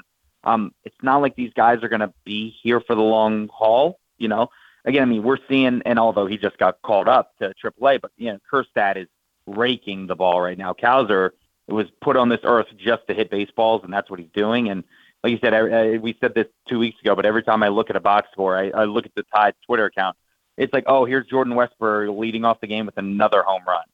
Um, so, yeah, I, I mean, it, it's going to come down to crunch time soon. And I think, I, I, I don't know. I, I'm saying that a lot today. I don't know what they're going to do because, again, I mean, I, I think there's an easy answer for Cowser. I think there really is. Um, Westberg, it's it's interesting because now you look up and Mateo has two hits yesterday, and he stole, you know, a couple bases over the last week, and now, you know, he's, he's looking a little bit better. So how do they fit all these guys on, you know, on on the roster? I, well, I don't know. I, I mean, is, is, is it, if, is if, it a or, trade or? I, I think the answer is Mountcastle's the odd man out, right? Like if if you're going to let Arias play first base, and I, you know, we can have a conversation about whether that makes sense or not. But I feel like there is a spot available to bring up another bat at the moment, right? Like I, I just don't mm-hmm. know that any of us are committed to the idea that when Ryan Mountcastle gets back, he needs to be an everyday player at this point. And I and I like I hate saying that because I like Ryan Mountcastle, and I don't I don't want to try to pretend like he's trash, but at the moment, I, I don't really know why you would want him in the lineup against right-handed pitchers. Yeah, yeah, and and again, I mean the vertigo stuff with him is tough. I couldn't imagine trying to hit a Major League Baseball, let alone with vertigo. Sure. So, I mean, obviously, you know, you you hope that he, you know, he gets better because, I mean, that first three weeks of the season, he was, I mean, he was unbelievable, and he was kind of the guy carrying the team. Um, and, yeah, maybe, maybe a platoon thing when he gets back is is kind of the move. Maybe it's, you know, him versus lefties, and then, you know, Ryan O'Hearn, you know, versus righties, and like you said, uh, Santander mixed in at first, Ramon at first. You know, I mean, they, they've got a ton of guys that they can put over there now. And again, they're all hitting now too. So, so it's it's a, it's a weird situation with Mountcastle because again, just how quickly he kind of fell off and and and you know has just looked looked really bad and overmatched. And again, it could be the vertigo and dizziness, and, and you hope that he gets better yeah. um, and and back to a, a, a contributing part of this team. So again, it's kind of a good problem to have. Like we we said that a billion times on the radio a couple weeks ago. Like. Too many guys to play. It's too right. many cooks in the kitchen. Right. Like, yeah. Sometimes way, it's kind of a good thing because yeah, way again, better than what we've seen. Like, right. Yeah, like what do you, why can't J- Jemai Jones come up? Like yeah, where correct. where is Pavleka and stuff like Let's that? Get some more Paul Janish uh, in the world. That's what everybody has been asking yeah. for. I only thought of that because I saw he's doing a podcast with uh, what's his face? Uh, Chris Dickerson. The two of them have a podcast together now. And what a, what a world! What a world! Uh, at E D D twenty-two on Twitter, of course, uh, Barstool, and obviously Exit fifty-two. You uh, anything you want to plug? Um, no, just happy Father's Day to you and everyone same, else. Same uh, to you, buddy. Weekend, and I hope we can all take naps on the couch together or not together. It's up to you. Your boy's got. Um, your boy, we'll, we'll watch. Yeah, your boy's got to work and is definitely going to have to ma- make his own dinner afterwards. There's no doubt that the way that this ends with my wife informing me that we're grilling on Sunday. Like that's yeah. and what she'll say is that's what you want, and I'll say you're right. Like she's yeah. not wrong. There we I, go. I do want that. It's just you know it's it's detrimental to the concept of Father's Day is all. uh, appreciate you, buddy. Absolutely. We're gonna we're gonna figure out. I'm gonna have Griffin hound you about this. You're coming in here. You're paying your price. We're not. We're oh, we're doing this. It's going to happen. At we'll figure. We'll figure it out. We'll all we'll right. figure something out. All right. Love you, pal. Appreciate you. Thank you, boss. That's uh, Eric Arditi. Exit fifty-two in Barstool with us here on G C R. Um, a few things that I haven't had the opportunity to get to today. Uh, some news, by the way, related to Ja Morant. The N B A has handed down a suspension. We will talk about that. We'll talk about last night's soccer match. And uh, before we get out of here today, our buddy Dave Ginsburg is going to join us, tell us about his uh, cover story in the new print issue of PressBox. So a lot still to come on a Friday edition of G C R. The latest edition of PressBox is available now. On the cover, Dave Ginsburg remembers Goose as he looks back on the impact that late Tony Saragusa had both on and off the field here in Baltimore. Plus, he explains how Goose's kids are working to continue that legacy with the Goose Flights program. Also inside, Todd Karpovich profiles the path Tyler Wells has taken to becoming a star in the Orioles rotation. And you'll find a special summer travel guide with information about events and activities throughout the state. PressBox is available for free at over five hundred area locations, including sixty Royal Farm stores. And you can always find the entire edition, as well as the best daily coverage of the O's, Ravens, and Terps at Press Box Online dot com. The All-America Senior Game powered by New Balance will be back at Johns Hopkins Homewood Field on July twenty-ninth. The most decorated girls and boys lacrosse players in the country have been invited to play in what is the premier lacrosse event of the year. Every college coach wants their players in this game, and if you dream of being in this game, you start by trying out for one of your regional underclass teams this summer. The best against the best. Get your tickets now at all america lacrosse dot com. Costas Inn has been serving up delicious steamed crabs for over fifty years. Lately, the crabs you want to eat when the weather warms up have gotten harder and harder to get, so get your crab-eating game plan in place. Make sure to stick this number on your fridge, four one zero, four seven seven, one nine seven five. Call ahead and reserve the size crabs you want. You may be able to walk in, but you may also be disappointed at the size or maybe even get shut out altogether. So call ahead, have a plan, and then arrive on your crab-eating vacation. Costas also has delicious crab soup and crab cakes. The Costas Inn at forty-one hundred North Point Boulevard. For more than fifty years, they've been satisfying crab lovers in and around Baltimore. Make the most out of every day in your Toyota RAV four, available in hybrid or gas-only models. A RAV four can get you where you want to go in style. Check out buy a toyota dot com for deals on new RAV fours from your local Toyota dealer today. Check out press box online dot com every day to find daily winners and betting advice from Jeremy Kahn. And if you want some advice about life decisions that you probably shouldn't make, here's Glenn Clark. Uh, yeah, you perhaps have noticed there's no Stan the Fan today. Stan is out taking print issues around town today. He uh, was going to do that yesterday, but he wanted to go to the baseball game, and I can't blame him for that. So uh, Stan is out today. He'll be back with us next Friday. No worries there. Stan, if you need your fix, the good news is that he's done a couple of shows for you this week that you can enjoy at press box online dot com slash video. Last night, he and Gary Stein got together with the new chairman of the Maryland Stadium Authority, Craig Thompson, to talk about taking on the role, obviously the future of the Camden Yards complex, both the uh, baseball stadium and the football stadium, things that be coming in the future. Uh, all sorts of topics they covered last night with uh, Craig Thompson, the new Maryland Stadium Authority chairman. So you can find that right now, facebook dot com slash press box sports. Click on the videos tab, youtube dot com slash press box online or press box online dot com slash video. Uh, la- yeah, John Morant, twenty-five games. That's the suspension. And the reaction from most people is really only twenty-five. That's it. And I get that, given his track record and given that, you know, he said it, it was going to be different, and then given that he's just been kind of so bizarre. I also understand that the N B A knows that Ja Morant is kind of a star and is an attraction, and They they kind of have an issue with that. Like, the regular season is very difficult for the N B A.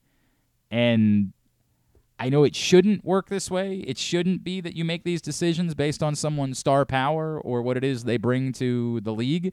But I guarantee that those partners down in Memphis of the league are saying to the commissioner, hey, like, we get it. We understand. You got to do it. And we, frankly, we want you to do it because we want this to end. But at the same time, like, we need people to come to the games, too. Like, we we got to figure out what that is. So, you know, I, if Ja Morant was, I'm trying to think of a more nondescript player at the moment, if Ja Morant was um, Jake Lehman, and I'm not trying to, you know, do that to Jake Lehman, but you understand what I'm saying. If Ja Morant was Jake Lehman, would, would, would he have gotten twenty-five games? Hmm. Don't know. I mean, I don't know how many people would have cared to begin with. I don't know how many people would have been, like, perusing Instagram looking for uh, Jake you know, Lehman's right. live. Yeah. Now, I, I would think that if he was brandishing a gun, then they probably would have found it. And I, yeah, I, boy, this is so, so wrong to do to Jake Lehman. He's a really nice guy and would never, would never be this guy. I actually feel terrible about this, but I, it was just a name that I came up with. Insert whatever name you want to insert here. Um, I. I Would that be the case? Don't know. Don't know what the N B A would do. They might use that player as an opportunity to make a bigger statement and, you know, may give him fifty games, something like that. But Ja Morant is the draw, and for a franchise that... So now Jake Lehman's out there going, oh... Stop, stop, stop. Let's stop doing this to Jake Lehman. We got a gun out. I'm only... Stop it. Stop doing this to poor Jake. He's a good guy. He brings his own dinner with him. If Max Strus is like, oh, only twenty-five minutes. Yeah, let's not do this to any of these guys. Um, look, I, I don't really have a huge take on this. I don't. I I think if you heard me talking to Jeremy about it about a, a few weeks ago, I actually have a weird, like, I, I do have a weird feeling about it. I understand why you can't have players you know, acting like this, trying to act like gangsters and showing that, and that being the example that they're setting. I completely get it. I also, I also know that if another N B A player was an avid hunter and was out shooting a gun, I don't know what, like on video, I don't know what that penalty would be. And and I'm not trying to say that to make an excuse. I, this is abundant. If you if you just take that piece of video and cut it up and try to make it seem like I'm making some sort of apples to apples comparison, I know I'm not. But I don't know what the line is. And this is so unique that I don't know that there's precedent. So frankly, I don't know if they would have suspended Ja Morant for fifty games and he would have tried to fight it somewhere. I don't know what the result of that would be because we've got no precedent for this. Ja Morant's got to figure out who he wants to be as a human. Like, he's got a bigger problem than the N B A to me has. Ja Morant is an incredibly fun to watch basketball player. I, a year ago, was enamored with Ja Morant, man. I threw some money on him for M V P after that absurd dunk that he had. Um, I don't even remember Which who it was one? against. Yeah. Well, there was the one that, like, it would just stop the show. Um, I, I, I love watching Ja Morant. But he's got to figure out what kind of human being he wants to be and what his life is going to look like moving forward. And that's Ja Morant's thing. Like, th- that's what this story is to me. And whatever the suspension was going to be, that's not going to change whatever he's got to figure out about himself and and who he wants to be as a human and what the value is for him to have whatever street cred he thinks he's getting from brandishing guns in videos versus the opportunity that he has to be a generational talent, a crossover appeal, multi-millionaire. I mean, he's already a multi-millionaire. I'm trying to think of a better way of saying it. Of an extraordinarily wealthy human that can have value to other companies and be an asset in advertising, in promotion, in the business world, all of those things, which given the generational wealth that these top N B A stars are making, they all have the chance to do. Kevin Durant is involved in the rebuilding of the Baltimore Arena, which is a sentence that reads as a Mad Lib, but we've just sort of accepted it. It's not even all that big of a deal to us. We're like, right, yeah, that's the... Because they're that type of wealthy, that they can be involved in those types of projects. That's the opportunity that Ja Morant has, if he wants it. And maybe he doesn't want it. I talk about this all the time with Javante Davis. Maybe Ja Morant's the type that, that just craves chaos. That's all he understands in life. Most people would say, given his upbringing, that doesn't really make sense. But maybe that's who he is as a human being, is that he can't function without chaos. I hope that's not the case. Maybe it's interesting that I'm talking about this as I've been watching um, Shameless, where there's an awful lot. It's just that's that, those type of people, they have to have chaos. Like, chaos is their normal. If they don't have chaos, it's not right to them. And those people are real. We all have people like that in our lives. We all know those people.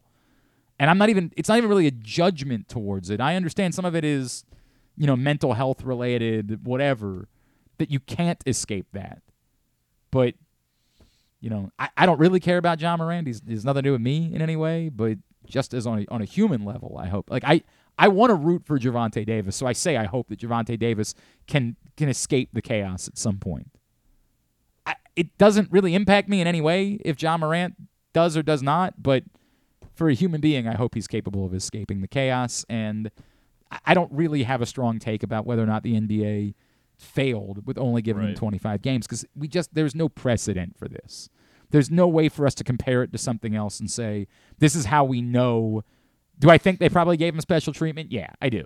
I do think that because he's a star, because an entire franchise is, it's ne- it's necessary for them to have him on the floor, and their partners with the league and their ownership. I, I do think all of that. But ultimately, I, I also sort of don't know what would have happened if they would have handed down a fifty or forty. A year long. Yeah, I don't know like, that that would have held up if Ja Morant would have pressed against that. And this is, it's not like, let's not pretend like twenty-five games isn't a significant chunk of the season.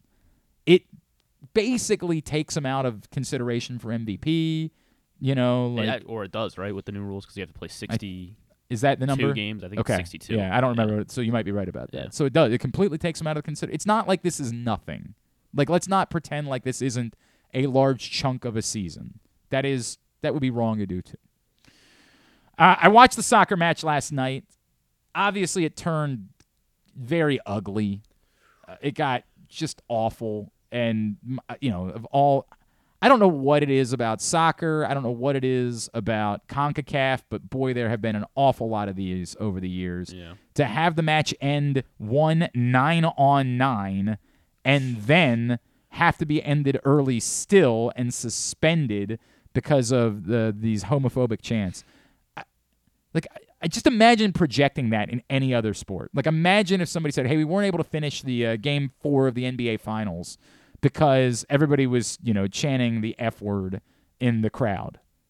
I, it would be the biggest story in the world. It's obviously it's gross, and you know you can blame Mexican fans all you want. Like it's, it's a problem that has existed throughout. It's permeated through this sport for some time, and hooliganism, and um, I mean it's just gross. It's absolutely gross. It it's a shame too, because otherwise it's one of the great performances yeah. that we have seen in U S soccer history.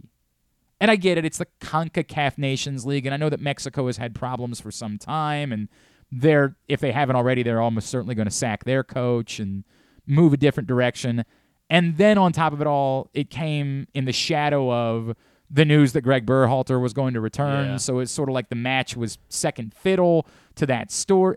It was just such a bizarre night, and it sucks because it would be fun to just come in and talk about the fact that They won three nil. They won three nil, and it was never really... There was like a moment in the second half when they were up two nil where Mexico started to make a couple of moves, and they were they were building a little bit. But outside of that, it was utter dominance. I mean, it was complete domination from the U S. Now they got to play a final without Dest and without McKennie, and against the Canada side that, if you've forgotten, was the top team in qualifying the last time through in CONCACAF, even above the U S and Mexico, and beat Panama two nil last night, and that won't be remotely easy on Sunday. It almost certainly will not be as chippy and gross as the Mexico match was last night, but now you got to do it without two of your best players. That stinks. And I, I get it, Weston McKennie. It was cheap, what was done to him, so I can certainly understand his inclination to react, but it potentially cost them the opportunity. Like, as good as this was, if they turn around and lose to Canada on Sunday, I don't know how much of a step forward we say it is for U S soccer. I think they got to win that one, too, in order to qualify it in that way. And that's going to be tougher to do. Now, Christian Pulisic, I... I I was in I my mean, I was in my feels when he missed that early one. When he missed that one over the bar, wide open, it was Chris Wondolowski against Belgium all over again. And I was like, every time someone tries to tell me that Christian Pulisic is not what we think he is, I allow myself to hear that and to say, you're right. We have anointed him as something that was never act- there was never any actual proof. We know he's better. Like, we did this to Freddie Adu once upon a time. We know he's better than Freddie Adu. We understand that. But we are reminded from time to time that he isn't on the level of the greatest players in the world. He's just the best thing that the U S had. It's like Landon Donovan was never one of the best players in the world. He was a damn good player, and he was as good as the U S had, but he was never in the class of, you know, any the Thierry Henrys of the world. He was never even close to that. That was awesome to see, yeah. specifically after the miss, to deal with that and then come back. And, I mean, the the run to start the second half, everything about that play, sublime. Was, oh, my God. Sublime. That looked like high-level international soccer. That's the type of S that you see in the real countries. Like, the places where they actually care about soccer, they do that. Oh, I was I was mad because I missed it because it was literally a minute out of out of halftime. I was panicked because I had been I, watching upstairs, but I wanted to go downstairs mm-hmm. to watch the second half. And I, I went uh, to brush my teeth. I don't know why, but for some reason I decided like I would use halftime to brush my teeth. But you did it the last thirty seconds. I, I think I needed to poop. I think that's really what it was. I think I needed to poop, and then I was in the bathroom, and anyway, I'm like, oh, well, I'm here. I'll just go ahead and brush my teeth. And that right. way, when the match was, is over, I can go ahead and go to bed, right? Yeah. Like, all's good. I can skip some of these parts. I swear to God, all of a sudden I started having a panic. Like, oh, halftime might be over. I'm like flying down the stairs. I, was, I decided to fill up my water, uh, you know, right as mm. uh, for that last break mm. between halftime and uh and, and, and the start of the second half, and then I hear the hear them yelling. I'm like, what? There's no way. I missed something. And it was unbelievable. Um, oh it was unbelievable. And then Pepe, oh, chef's kiss, chef's kiss. But not great that they're going to have to play this match on Sunday without these two dudes. Mm-hmm. Just yeah. no way of getting around it. These are two of their best players in McKinney and Dest, and that is rough to go into a game against a not only a quality side, but a side that really didn't have to go through the emotions of what the U S had to go through. And this to them, the way that Mexico is always kind of the U S's Super Bowl, like for Canada, this can be their Super Bowl. Like this is their opportunity to make their grand statement that they are now the power in CONCACAF. And as silly as that might sound to us, they've got just enough in recent track record to back up the belief that if they were to win this match, they could make that statement. So, you know. So I guess the details for the Berhalter deal are not out yet or really confirmed either? No, it was a story from The Athletic okay. that started this yesterday. But I believe there had been some like reporting. So someone else who was believed to be a finalist. God, this is going to be nuts. Um, someone else who was believed to be a finalist said they were out. Mm. Um, okay, so they were kind of just doing a process of... It it kind of elimination kind of thing. Yeah, it okay. kind of became that, and then and I, oh God, I'm sorry, I'm sorry that because uh, I mean, uh, it was m- hang on because Clint Clint Dempsey and I forget who else was on that halftime panel that they had, but that you know they were talking about it and they were you know defending Jesse, it. Jesse Marsh was one of Jesse the Marsh, the finalists, okay. and Jesse Marsh said or apparently his agent told everybody He's he out. was not going to get the job, and at that point. A- apparently, there was some reporting about how Greg Berhalter had been talking to other people, and it all be- kind of came clear that Greg Berhalter was going to get the job back. And this is a very tricky thing, right? Yeah. Like, it's a very difficult conversation to have because, and I've said this a million times, everybody complains about every U S soccer coach. There's never been a U S soccer coach that everyone said, well, he's doing a great job.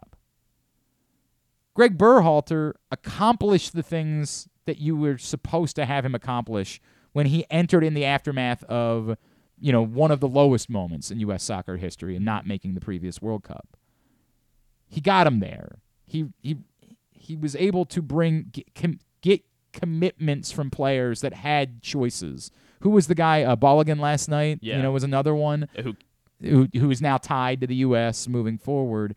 He had gotten a few of those other commitments over the years. And you could disagree with some of his tactics, or you could disagree with some of his lineups, or whatever you want to feel.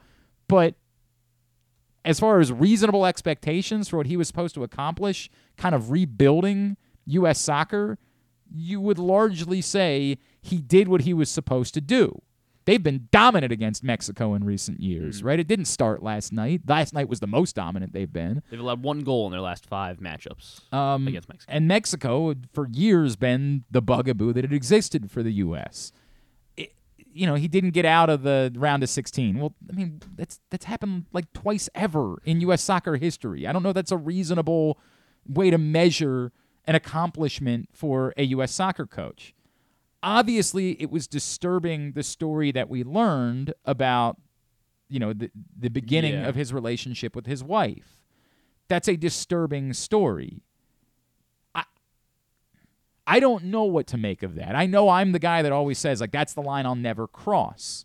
So if ultimately the U S had said, sorry, we didn't know about it, and once we learned about it, it kind of doesn't matter. You can never be the coach again. I would say, okay, okay, I understand that. I do think it's a bit more complicated than some of, you know, stories about like that are like this, but I'll never give it a pass. I'll never say because it was a long time ago, because they work things out, anything like that. There's nothing that will ever give me a pass for any amount of abuse at all, ever. Like, that will never, ever. That is the line. So, I, by the way, did it never actually rain? I just looked out and it's it, sunny it, again. There were drops on the window. It um, looked like hell. Yeah, it, it looked like wind, hellfire and brimstone. Right outside. when, I think right when we called Bo, the wind really picked up. And like I, I saw the dark. wind. I yeah, just yeah. never remembered and seeing any actual rain. There were some rain. drops out there, and then it just kind of, I guess, blew over, I guess. I don't know. I guess. I don't know. Really yeah. weird. Sorry. Yeah. I, I know I just completely, it's like a it's like a shiny red I mean, object.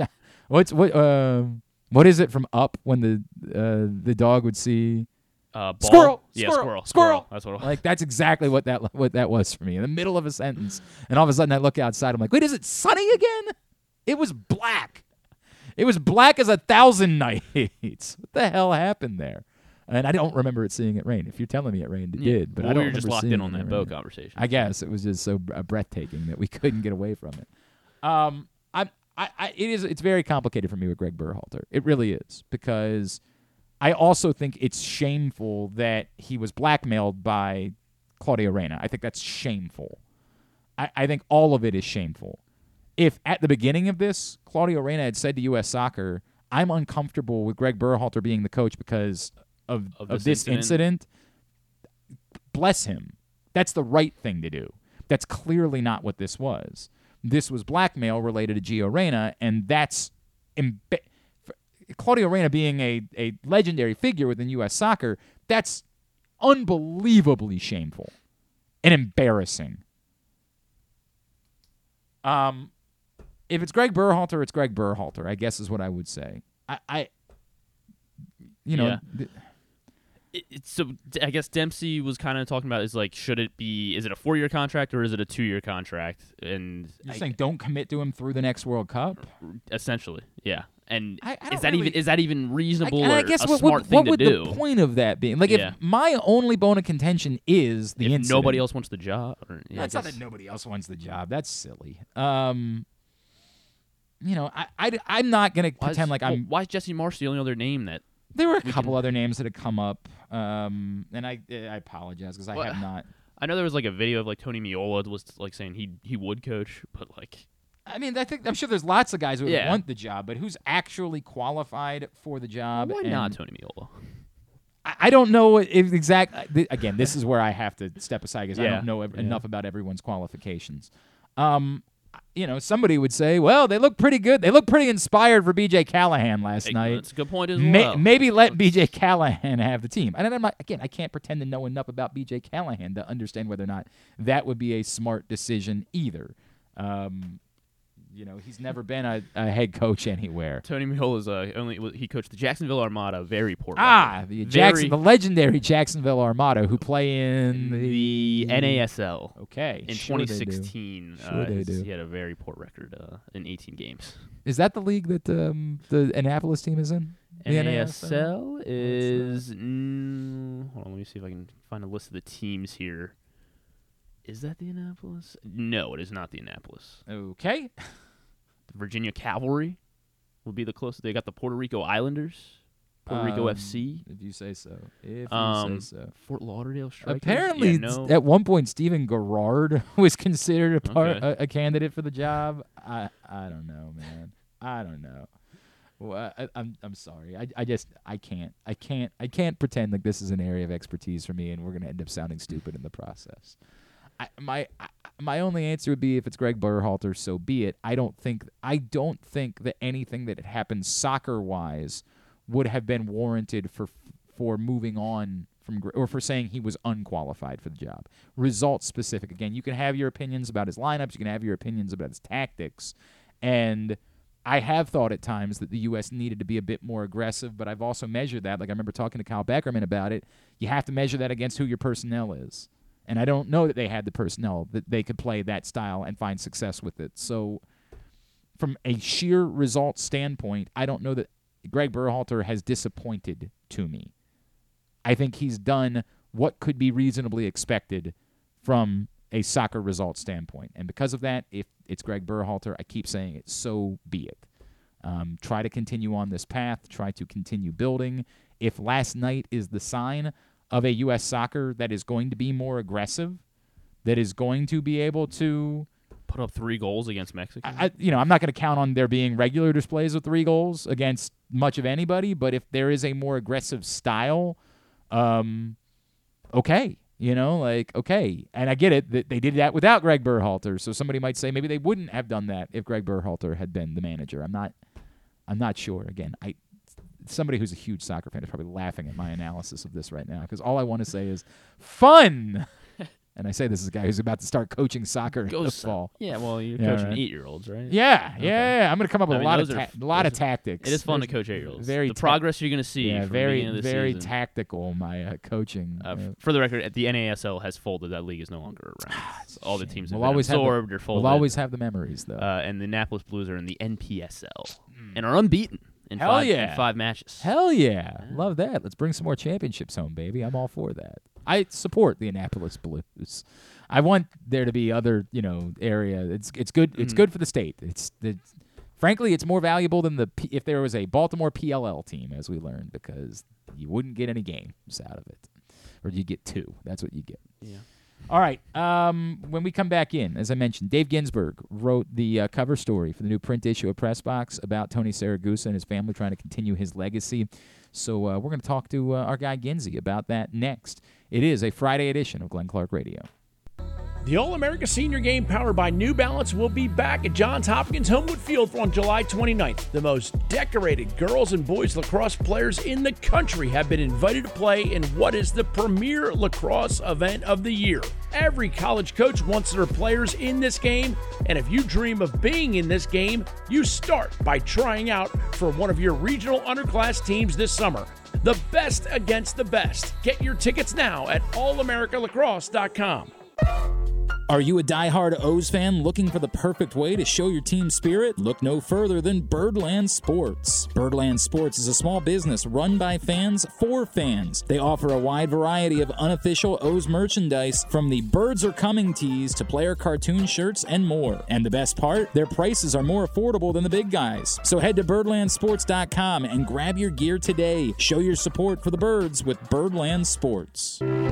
The latest edition of PressBox is available now. On the cover, Dave Ginsburg remembers Goose as he looks back on the impact that late Tony Saragusa had both on and off the field here in Baltimore. Plus, he explains how Goose's kids are working to continue that legacy with the Goose Flights program. Also inside, Todd Karpovich profiles the path Tyler Wells has taken to becoming a star in the Orioles rotation. And you'll find a special summer travel guide with information about events and activities throughout the state. PressBox is available for free at over five hundred area locations, including sixty Royal Farm stores. And you can always find the entire edition, as well as the best daily coverage of the O's, Ravens, and Terps at press box online dot com. That first sip, that first bite, mm. Start your day off right with a delicious breakfast at Royal Farms. Choose from a fantastic selection of fresh Royal Farms breakfast sandwiches and top it off with a rich hot cup of the freshest coffee in the world. At Royal Farms, breakfast is available day and night. It's the freshest breakfast in the world. Real fresh, real fast. Royal Farms. If you miss anything on the show, don't forget that you can watch full episodes at youtube dot com slash press box online, and you can download podcasts on Apple, iTunes, Amazon, and Grindr. Wait, did I say Grindr? I don't think that you would find it on Grindr. Not that I know what's on Grindr or anything, I swear! On second thought, you know what? I don't care what you think. Here's Glenn. Orioles playing another afternoon game, and in fact, all games this weekend, afternoon games in Chicago, two twenty, two twenty, and one p.m. on Sunday. Uh, lineup today, Gunnar Henderson's at third, Adley Rutschman behind the plate, Santander's in right, Ryan O'Hearn is at first base, Austin Hayes in left, Aaron Hicks in center, Adam Frazier at second base, Ramon Arias is DHing today. Um, Attaboy. I mean, his, he's actually hit this season. Yeah. I'm not trying to say like he is, but like it's just weird that the the guy who's like known for his defense is your D H. That's just a little odd. Jorge Mateo is at short and batting ninth, and of course Cole Irvin makes another start today. He was pretty good last Saturday. It's certainly good enough that he earned uh, this start. But as we were talking about with Eric Arditi earlier, Grayson Rodriguez pitched very well for uh, Norfolk yesterday. By the way, I, we at some point we have to deal with Norfolk, because I get you're not supposed to say Norfolk. I've understood that. It's supposed to be oh, Norfolk. That's what your tweet was about. Yeah. Norfolk is the way you're supposed to say it. But as I was watching the broadcast, there was definitely a commercial playing, because they were they were basically airing the audio of a radio broadcast with video, and the rejoiner was going full like Norlands, like Nolans, Norfolk was the way the rejoiner sounded. Because I've accepted Norfolk at some point, but it, there they was want... Norfolk. Okay. And I've there are a few cities. Norfolk. Look, Baltimore is sneaky on this because Towson. And, eh, Towson's just difficult. Like people just struggle with pronun- the pronunciation of it in general. But it's not like Lancaster. It's not a, a Towson is not a town that we pronounce in an odd way, like.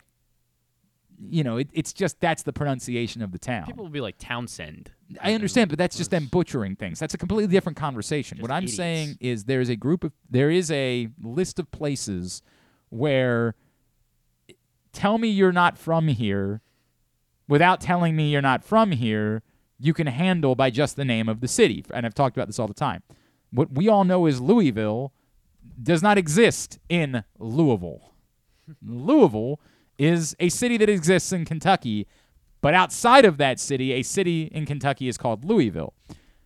It's very sneaky here because everybody would say, well, that's very easy. It's just Baltimore.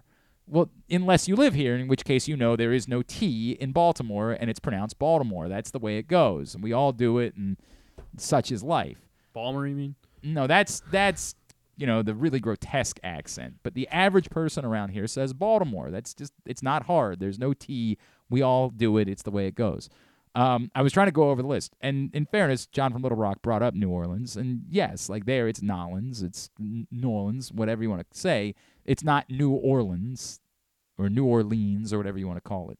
But Norfolk, Norfolk, Norfolk, whatever you want to say, we got to figure it out at some point and just stick with it. But it is very high on the list of tell me you're not from here without telling me you're not from here. And I was reminded of that as I was watching the broadcast. It will be interesting to see, after a strong start for Grayson Rodriguez yesterday, like what the rope is for Cole Irvin.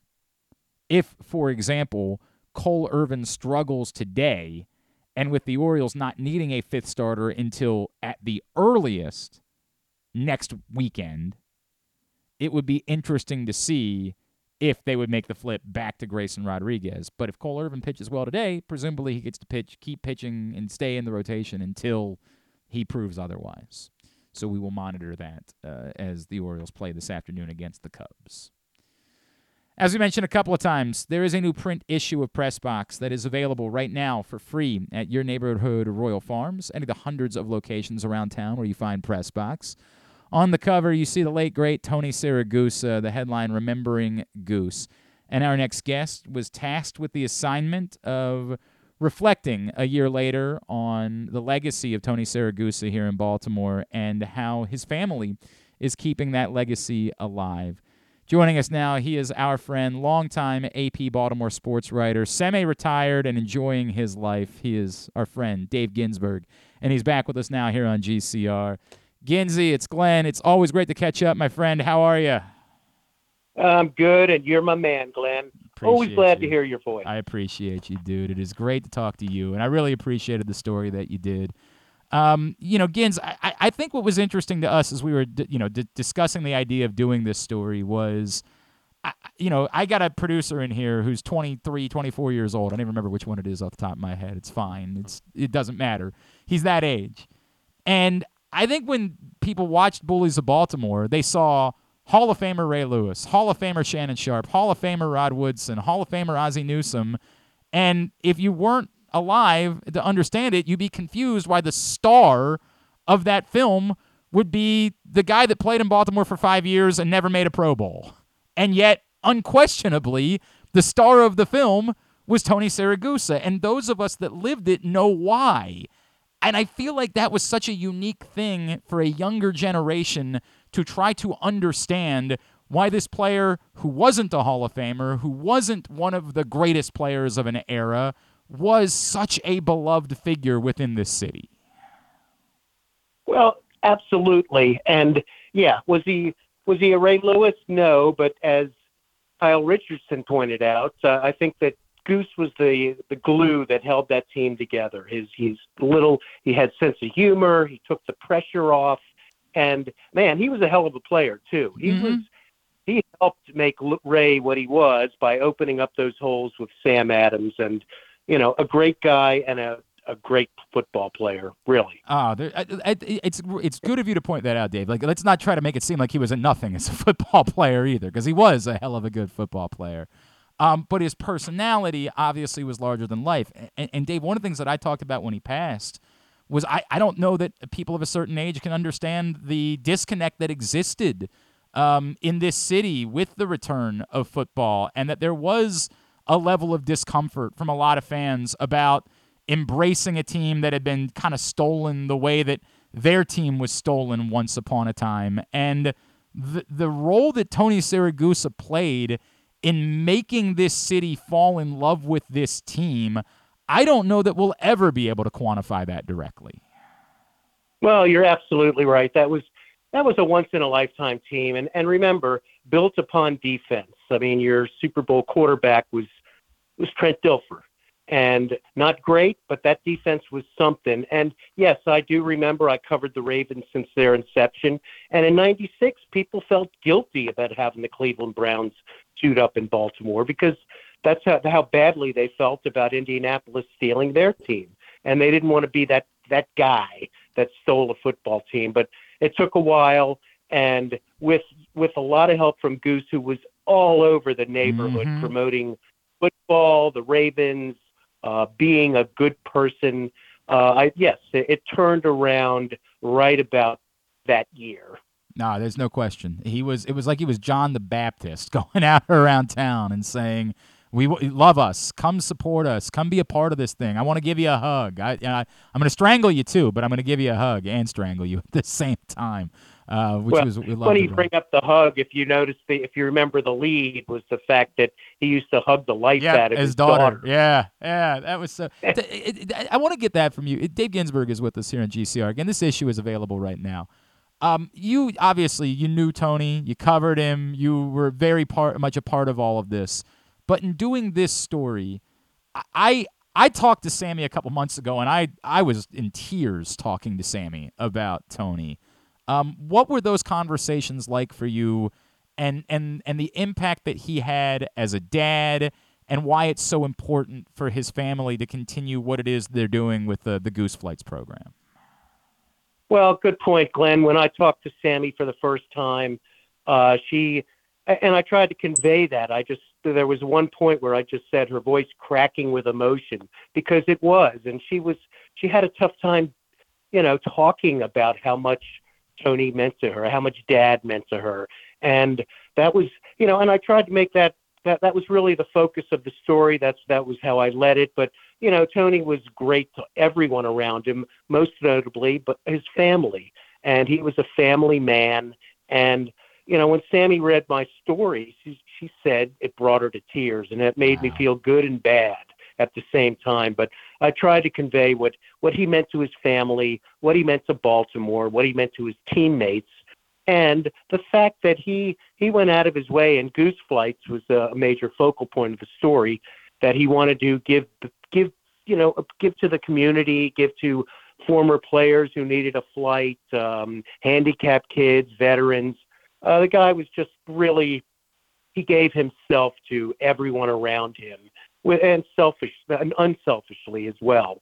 So, I mean, a lot of emotion in writing that story, a lot of emotion talking to Sammy, uh, her, um, his son as yep. well, yep. Uh, all of them really, you know, and, and it's, and it's been a year, and time's not going to heal that wound, but uh, I would hope that uh, this story would, would help them understand how much Tony meant, not just to them, but to everyone around him. I, I think, and to the, this entire city, uh, like th- that's the part. This this city, there's a love affair. I I've said a couple times, Dave.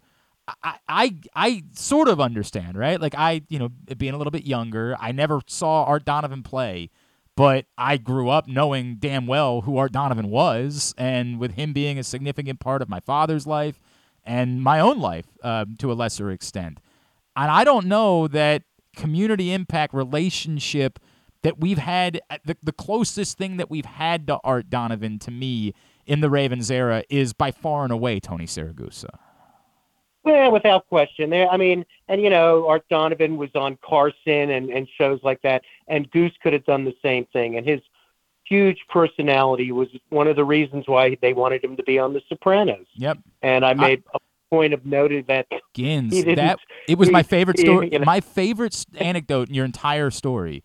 I, and I, I don't I don't want to just give it away because I want people to read it. But, like, we all know that, like, he was on The Sopranos, but the story, I had never known that he had the opportunity for a larger role and just kind of decided it was more important to him to be a dad, which, hell, makes me love the guy even more.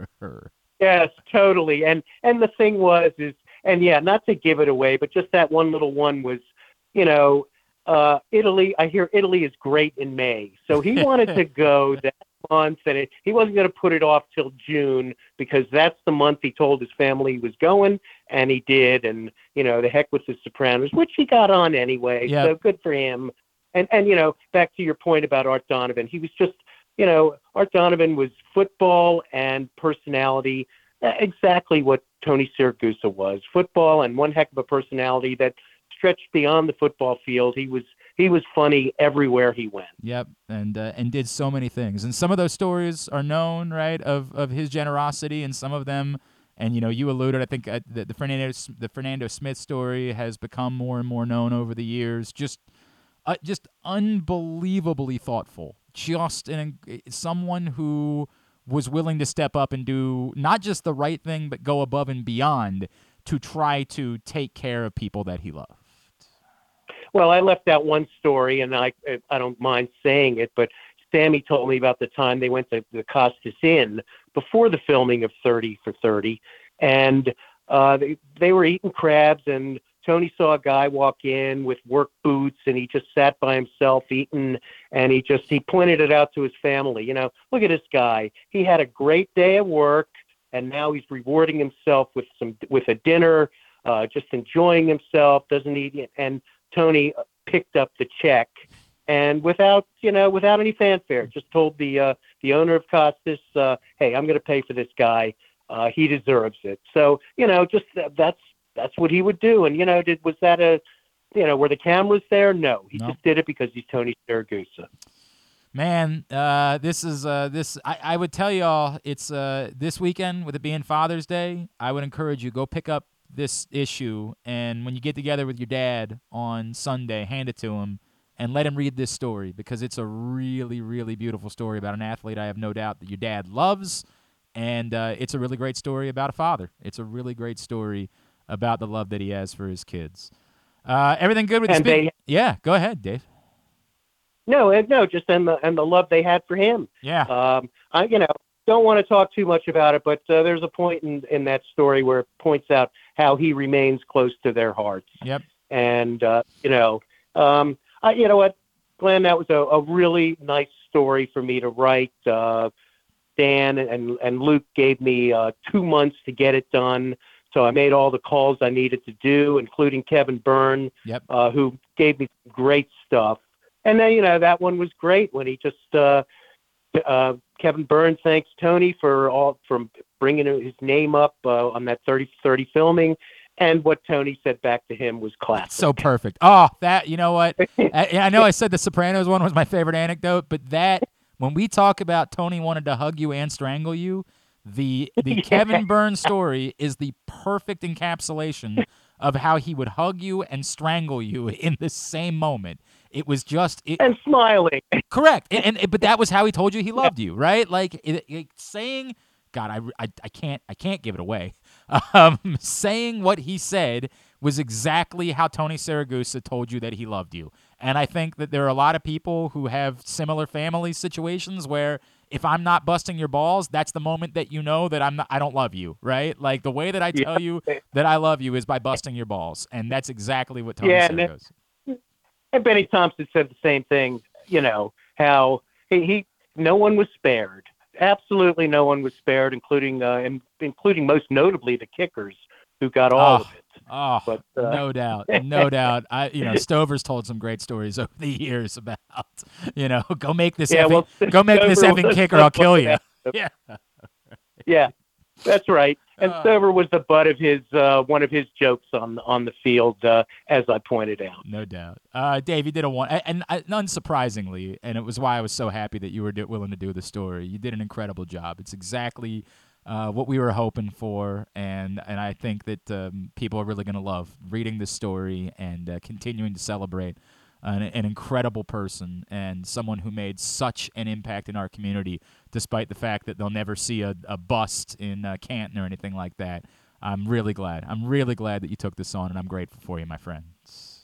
Great words. Uh, really appreciate it, Glenn. That means it does mean a lot to me uh, that you're saying that, because You know, I, I took pride in that story and the fact that um, it was what everyone wanted, most notably you, sir, you makes it, me very happy. I love you, brother. Happy Father's Day to you, man. Enjoy your weekend. Let's talk well, again soon, all right?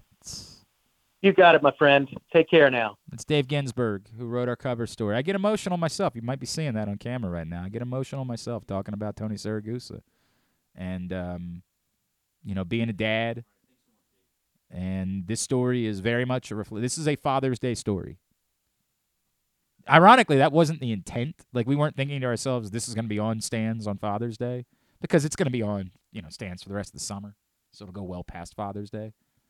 But this is a perfect Father's Day story for this Sunday. I we I couldn't ask for a better Father's Day cover story to be on stands right now. It is grab it today. Show it to your dad, and sit back and let your dad read it and tell his own stories.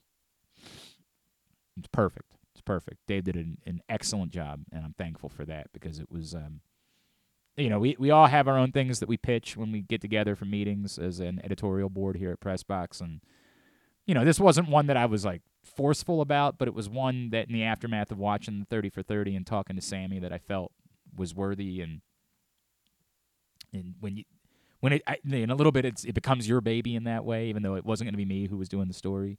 I'm uh, I'm grateful for Dave. I'm grateful that uh, Dave took that upon himself, and he was a perfect choice for that. So uh, appreciate him taking a couple minutes for us. Let's wind down for the week.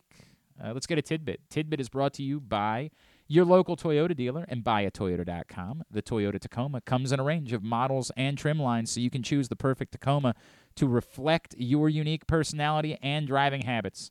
Check out buy a toyota dot com for deals on new Tacomas from your local Toyota dealer today. Uh, interesting stat that came from W T F Stats yesterday. Oh. Um, oh. It was called it, so in the last or in the twelve of the last thirteen years, either the Heat or the Warriors have been in the N B A Finals. And in none of those years did they face each other. No, that's wild. That is wild. Yeah. That is really wild. Now I got to remember what oh, what was the finals that didn't have either one of those team. Oh, uh, Suns, uh, Correct. Uh, yes. Bucks, yes. Suns, Bucks in yeah. twenty twenty-one. Uh, so also, I missed this yesterday, but yesterday was the anniversary of, on this day in nineteen thirty-eight, Reds pitcher Johnny Vandermeer. He became the first and only pitcher in yeah. M L B history to have to throw two consecutive no-hitters. Right, correct. He beat the Dodgers uh, at Ebbets Field that day, and then four days earlier, wasn't there the someone in the last ten years who threw a no-hitter and then st- Like started the next game pretty was it well. Valdez? Maybe that Robert like Valdez that, like you were like, at least paying attention yeah, to yeah, it. It was a combined. He he started a combined no hitter. I think is that what it was? With for the like that was like last year or two years ago, no, wasn't it? No, I don't I don't know if that's what. And so he threw a no hitter, and then you're saying the second game. Well, I think he I think like he started a combined. No, somebody somebody threw a no hitter, and then it might have only been three innings. It might you know it might have, but it was enough. God. Um, maybe it wasn't from him. He right. threw twenty-five consecutive. Um, let me Start see here. No hitter. This is the, oh, the con- captivating was... part of the show where we're just looking things up on the internet. twenty-five consecutive quality starts was last year. Uh, um, that's not what I'm, I just could have sworn Farmer was was like no hitting though. Had like a no hit bid there for a while. Eh. But I think I, I remember what you're talking about. All right, um, whatever, whatever. We'll find it another day. I say there's some we'll share it with no one. Said, yeah. We'll share it with no one. Johnny Vandermeer is yes, the, is back the back. stat here. Correct. Uh, that is, is so. Yesterday, the three nil over Mexico uh, was the largest margin of victory for the U S in a competitive match against Mexico ever. three nil Uh, the U S is now unbeaten in their last six matches versus Mexico, tying their longest streak in team history. And then Pulisic, he became the fourth player in U S men's national team history with five or more multi-goal games, joining these three gentlemen. Uh, Clint Dempsey. Clint Dempsey has six multi-goal games for the U S men's national team. You said there's three? Yes, three. Well, so Pulisic was the fourth. Right. So, yes, three. Landon Donovan. Landon Donovan has nine. That is the most in U S men's national team history. Joe Max Moore? Not Joe Max Moore. That's a little surprising. Um, Alexi Lalas? Not Alexi. Mul- most multi-goal games. It's going to be somebody random like Josie Altidore. It is indeed Josie Altidore. Seven such multi-goal games. Oh, it'd be so many. Mo- it'd be so team. many moments with Josie Altidore where you're like, this dude is a specimen. Like, this is the guy. just, just would not. Can I do another one for you? Sure. Uh, Otani hit his eleventh no-doubter yesterday. I mean, it was uh, his second deck, wasn't yeah, it? Yeah, yeah. Um, so he has hit eleven of his twenty-two home runs, tied for the league lead, by the way. Also leads the league in batting average against, with one like like one seventy something. So he is leading the league in batting average against, as well as home runs. Just, uh, you know, kind of kind of wild. Okay. It, I mean, I, I, everything yes, Shohei does, that's obviously pretty nuts. I don't disagree with that, but uh, we so just it, also kind of accepted it, right? Like, so a no-doubter obviously being a home run that would be a home run in all thirty parks. Ah, yes. How, so, uh-huh. so I got the idea from E S P N Stats, but, like, there's varying stats. I'm going to use Baseball Savant here and uh, StatCast. Uh, so he is tied for the most no-doubters this season. There are ten guys with eight or more no-doubter home runs. I want to see if you can name the other nine on this list. I know he's hurt, but I'll still say Aaron Judge. Aaron Judge is just outside. Only seven no-doubters. See? The Yankee Stadium. Yeah. It's a sham. It's a joke.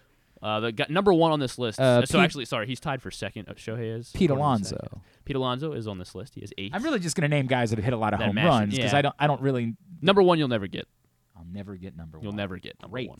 Uh, Kyle Schwarber hits bombs, doesn't he? He does hit bombs, but he has not hit uh, eight no-doubters this season. Where is Kyle Schwarber on this list?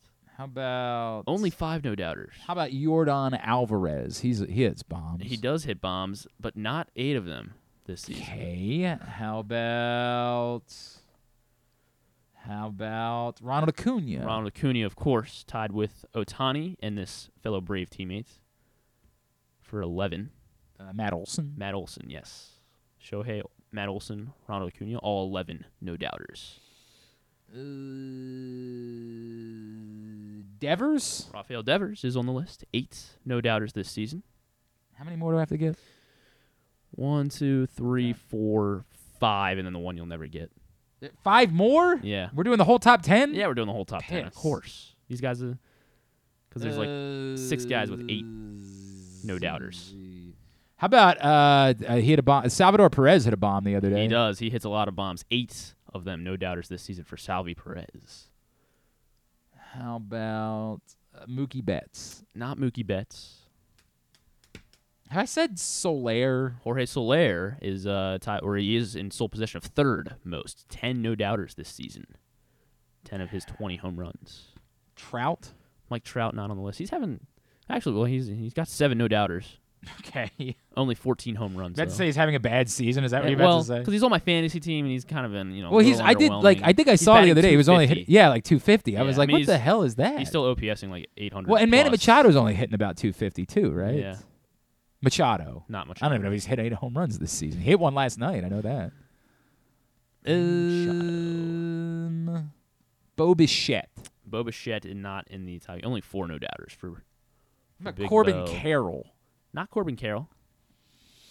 Not um, sure I'm going to get these other guys. All right, guy on the Twins. Guy on the Twins. Guy on the guy Guardians. On the Twins. Guy on the Twins. Guy on the Cardinals. Guy on the Twins. Guy on the Guardians. Uh, Jose Ramirez. Jose Ramirez, yes. Eight. He has the highest percentage of no-doubters. He has eight no-doubters. Only ten home runs on the season. Eight of his ten home runs have been bombs. That's interesting.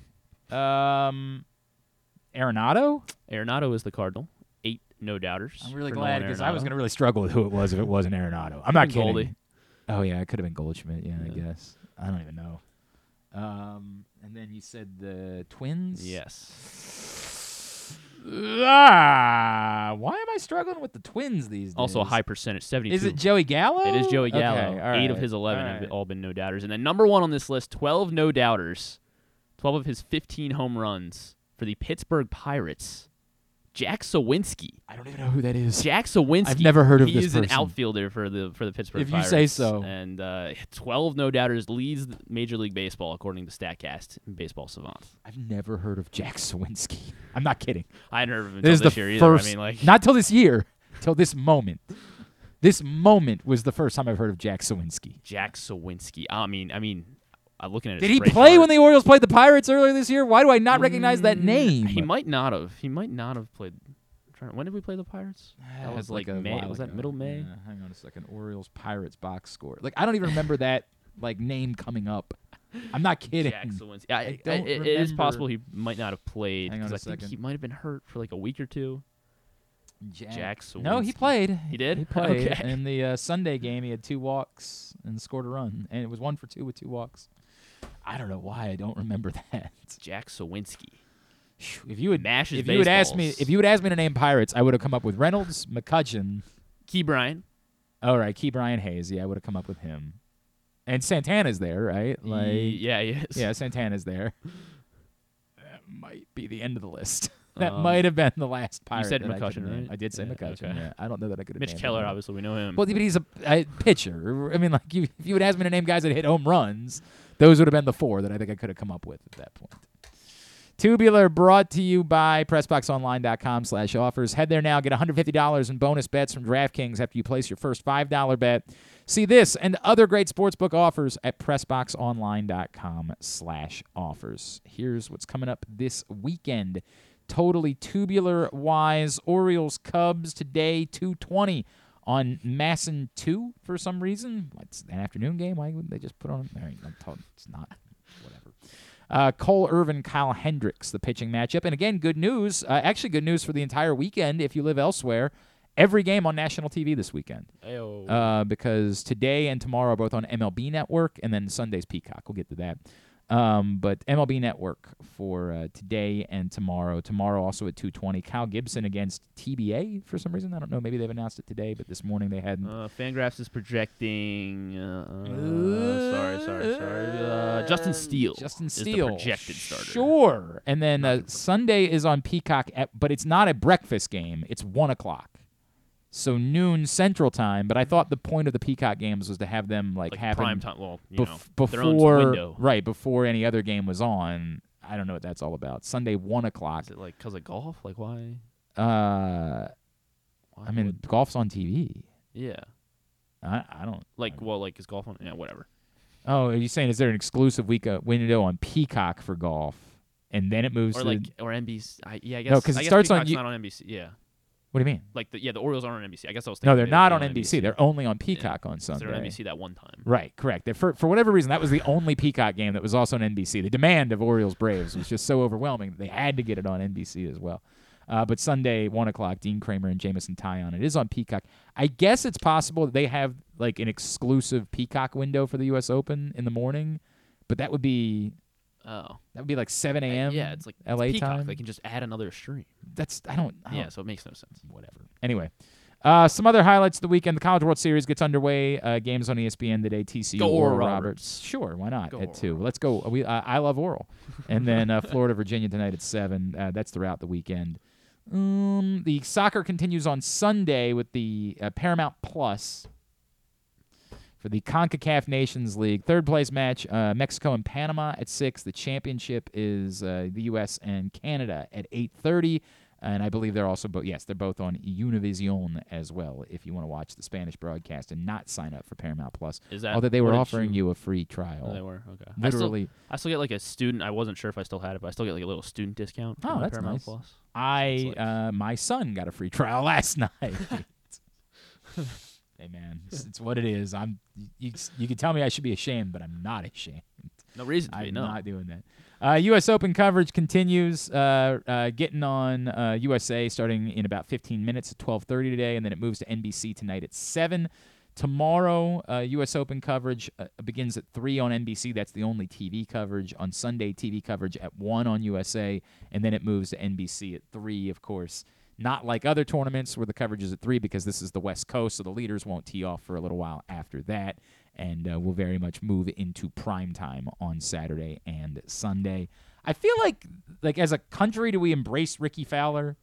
Like, yeah, do we say a, we want him? A cool guy. Like, he seems likable, right? Like, he's he's always been kind of fun, and yet he's always come up small. And the like, he's he was for a little while he was perennially in like the top ten of every major championship, and then that kind of fell off, and he kind of fell. He didn't even qualify for the U S Open last year. I feel like we're supposed Jeez. to root for Ricky Fowler. I feel like if you care, look, it's easy for me to say because I'm not going to care. I I I well, will watch I, the my prior. Well, I can't even watch the Orioles because I got to do the show on Sunday. I will. I don't know what I'm going to do, frankly, but I'll definitely watch the soccer. The soccer will be my priority.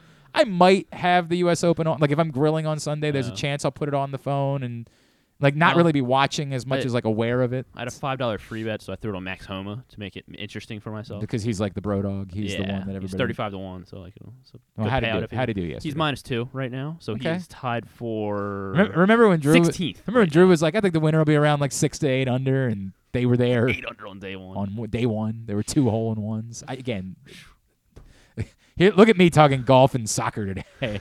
Here's where I got all my expertise. Uh, it's, I'm sorry. You want to talk about the Boss Open? Francis Tiafoe was a winner today. He's going to face um, yeah, Fuksovic in the semifinals tomorrow, and Fuksovic. hopefully, I like yeah, Fuksovic, Fuksovic. Fuksovic beat uh, uh, Fr- Taylor Fritz today in the semifinals. Hubie Hurkacz is still in that, so like it's not a guarantee that Francis is going to win, but a That's good Herbert, up. right? Yeah, Herbie Hancock. Duh, a lot of people go to college for seven years. Herbie Hancock. All right, what do you got? Extraction two, the movie. Uh, Extraction one, of course, with uh, Chris Hemsworth just doing you know random badass stuff. Uh, um, it. I did you? I guess you never watched Extraction one. I sure didn't. No. Well, Chris Hemsworth obviously is a cool guy, movie star. That's out, that's out on Netflix. Extraction two. If uh, you say is so, out, is out today. Uh, look, it's like a cross between like Mission Impossible and like John Wick, but like obviously not as good as either. Um, okay. It, you know, you're really selling it for me, dog. Yeah, it's Extraction two. Uh, Disney miss. Plus is going to have a Stan Lee documentary just called Stan Lee. Now that, yeah, as you as everyone knows, the greatest day of my life was when said, Stan, Stan Lee said, "You're a hell of a good interviewer," and I probably should. Honest that to should God, be the open to the in show. Hindsight, you know what? We I guess we work on that. Okay, can you send me the?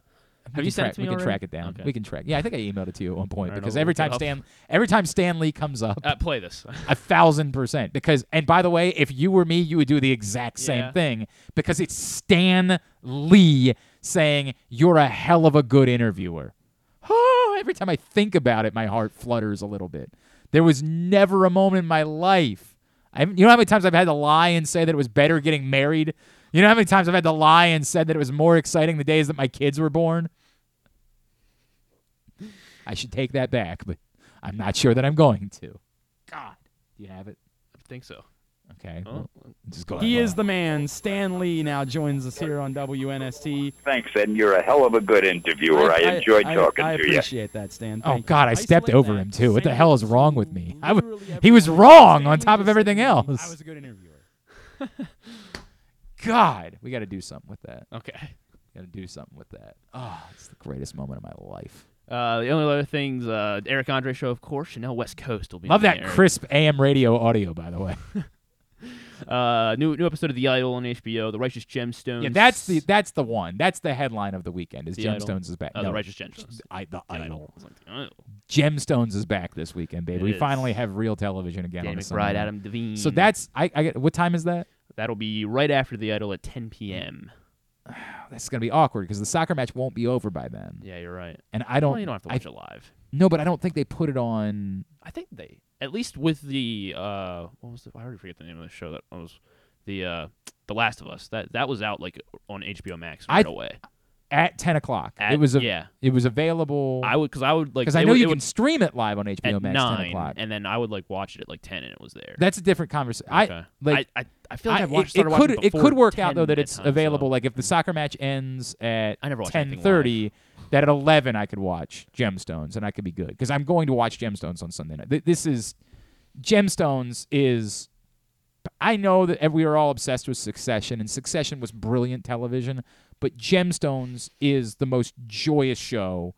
Uh, by the way, my buddy Aaron Oster from Jobbing Out has a theory that if you really cut it down, it's basically the exact same show. And as, as Succession? It's he's kind of really? not wrong, except there's one gen the Tom Wamsgams of Gemstones is named B J, and he's actually likable, whereas Tom Wamsgams was not. At no point were we supposed to be rooting for Tom Wamsgams, but in like some stupid way we started rooting for Tom Wamsgams, maybe in part because his name was Tom Wamsgams. Um, B J is the Wamsgams of Succession, and he's genuinely likable. And and maybe we're not maybe we would look at it and say there's no real reason why he's likable either. He's just, again, the least awful of all the characters. But he's cousin Greg was the least awful. We, we no, it's not true. He was pretty awful. Let me take that back. Who was the least awful? Jerry, I guess, was the least awful on Succession. Um, they're all awful. Everybody on Gemstones is awful. But my God, they're amazing. Oh, Gemstones is perfect. Walking Such Dead, Dead movie. City. No one cares about premiere. that. Another spinoff. Sure, why not? It's, I mean, I, they're calling it a series Milk, premiere, but f f that that cow as long as you possibly can, or f that. I mean, pig. might as well. Why not? Anything else? Uh, no, that is it. All right, very good. Thanks today to Dave Ginsburg. Thanks to Bo Smolka and our buddy Eric Arditi. We'll get it all up in the greatest hits section of the... Oh, my God, it's so good. Tab at Glenn Clark Radio dot com. I think our buddy Jim Henneman is going to come hang out with us in studio on Monday. Uh, living legend Jim Henneman, uh, I believe, is going to be hanging out with us on Monday. He sent me a note this week that he enjoyed my Q and A with Reed Wiseman, and I said, well, if Jim Henneman's saying that, it's not quite Stan Lee, but it's high on the list. Very much an icon in our business. I think uh, Jim's going to come sit and talk some baseball with us on Monday. I'll look forward to that. Uh, the Bat Around tomorrow morning with uh, Paul and Zach, ten to noon. Make sure you uh, tune in for that. And then on Sunday, Reed and I will be on one to four. Please, I know this is the very difficult thing because we're up against, literally we're starting at the exact same time as the yeah, Orioles yeah, game, which yeah. just sucks so much. Please, please, come join us. Why not? What are you doing? Why, why you come hang out with us? We're going to do a special Father's Day show. I know Colton Cowser's dad's joining us. I know Kyle Hamilton's dad's joining us. We're working on a couple of others, but we're going to do a fun Father's Day show on uh, Sunday and celebrate dads. All right. Thanks, everybody at PressBox, all of our great sponsors and partners, including A J Michaels, Glory Days Grill, Royal Farms, Costas Inn, Baltimore Orioles, All-American Lacrosse, Birdland Sports, your local Toyota dealer, buy a Toyota dot com. Thanks to Griffin at Griffin underscore Bass on Twitter. Follow us, Twitter, Instagram, and TikTok at Glenn Clark Radio. Have a great weekend. Go Birds. Duke, go U S Soccer. U S, yeah. Duke sucks.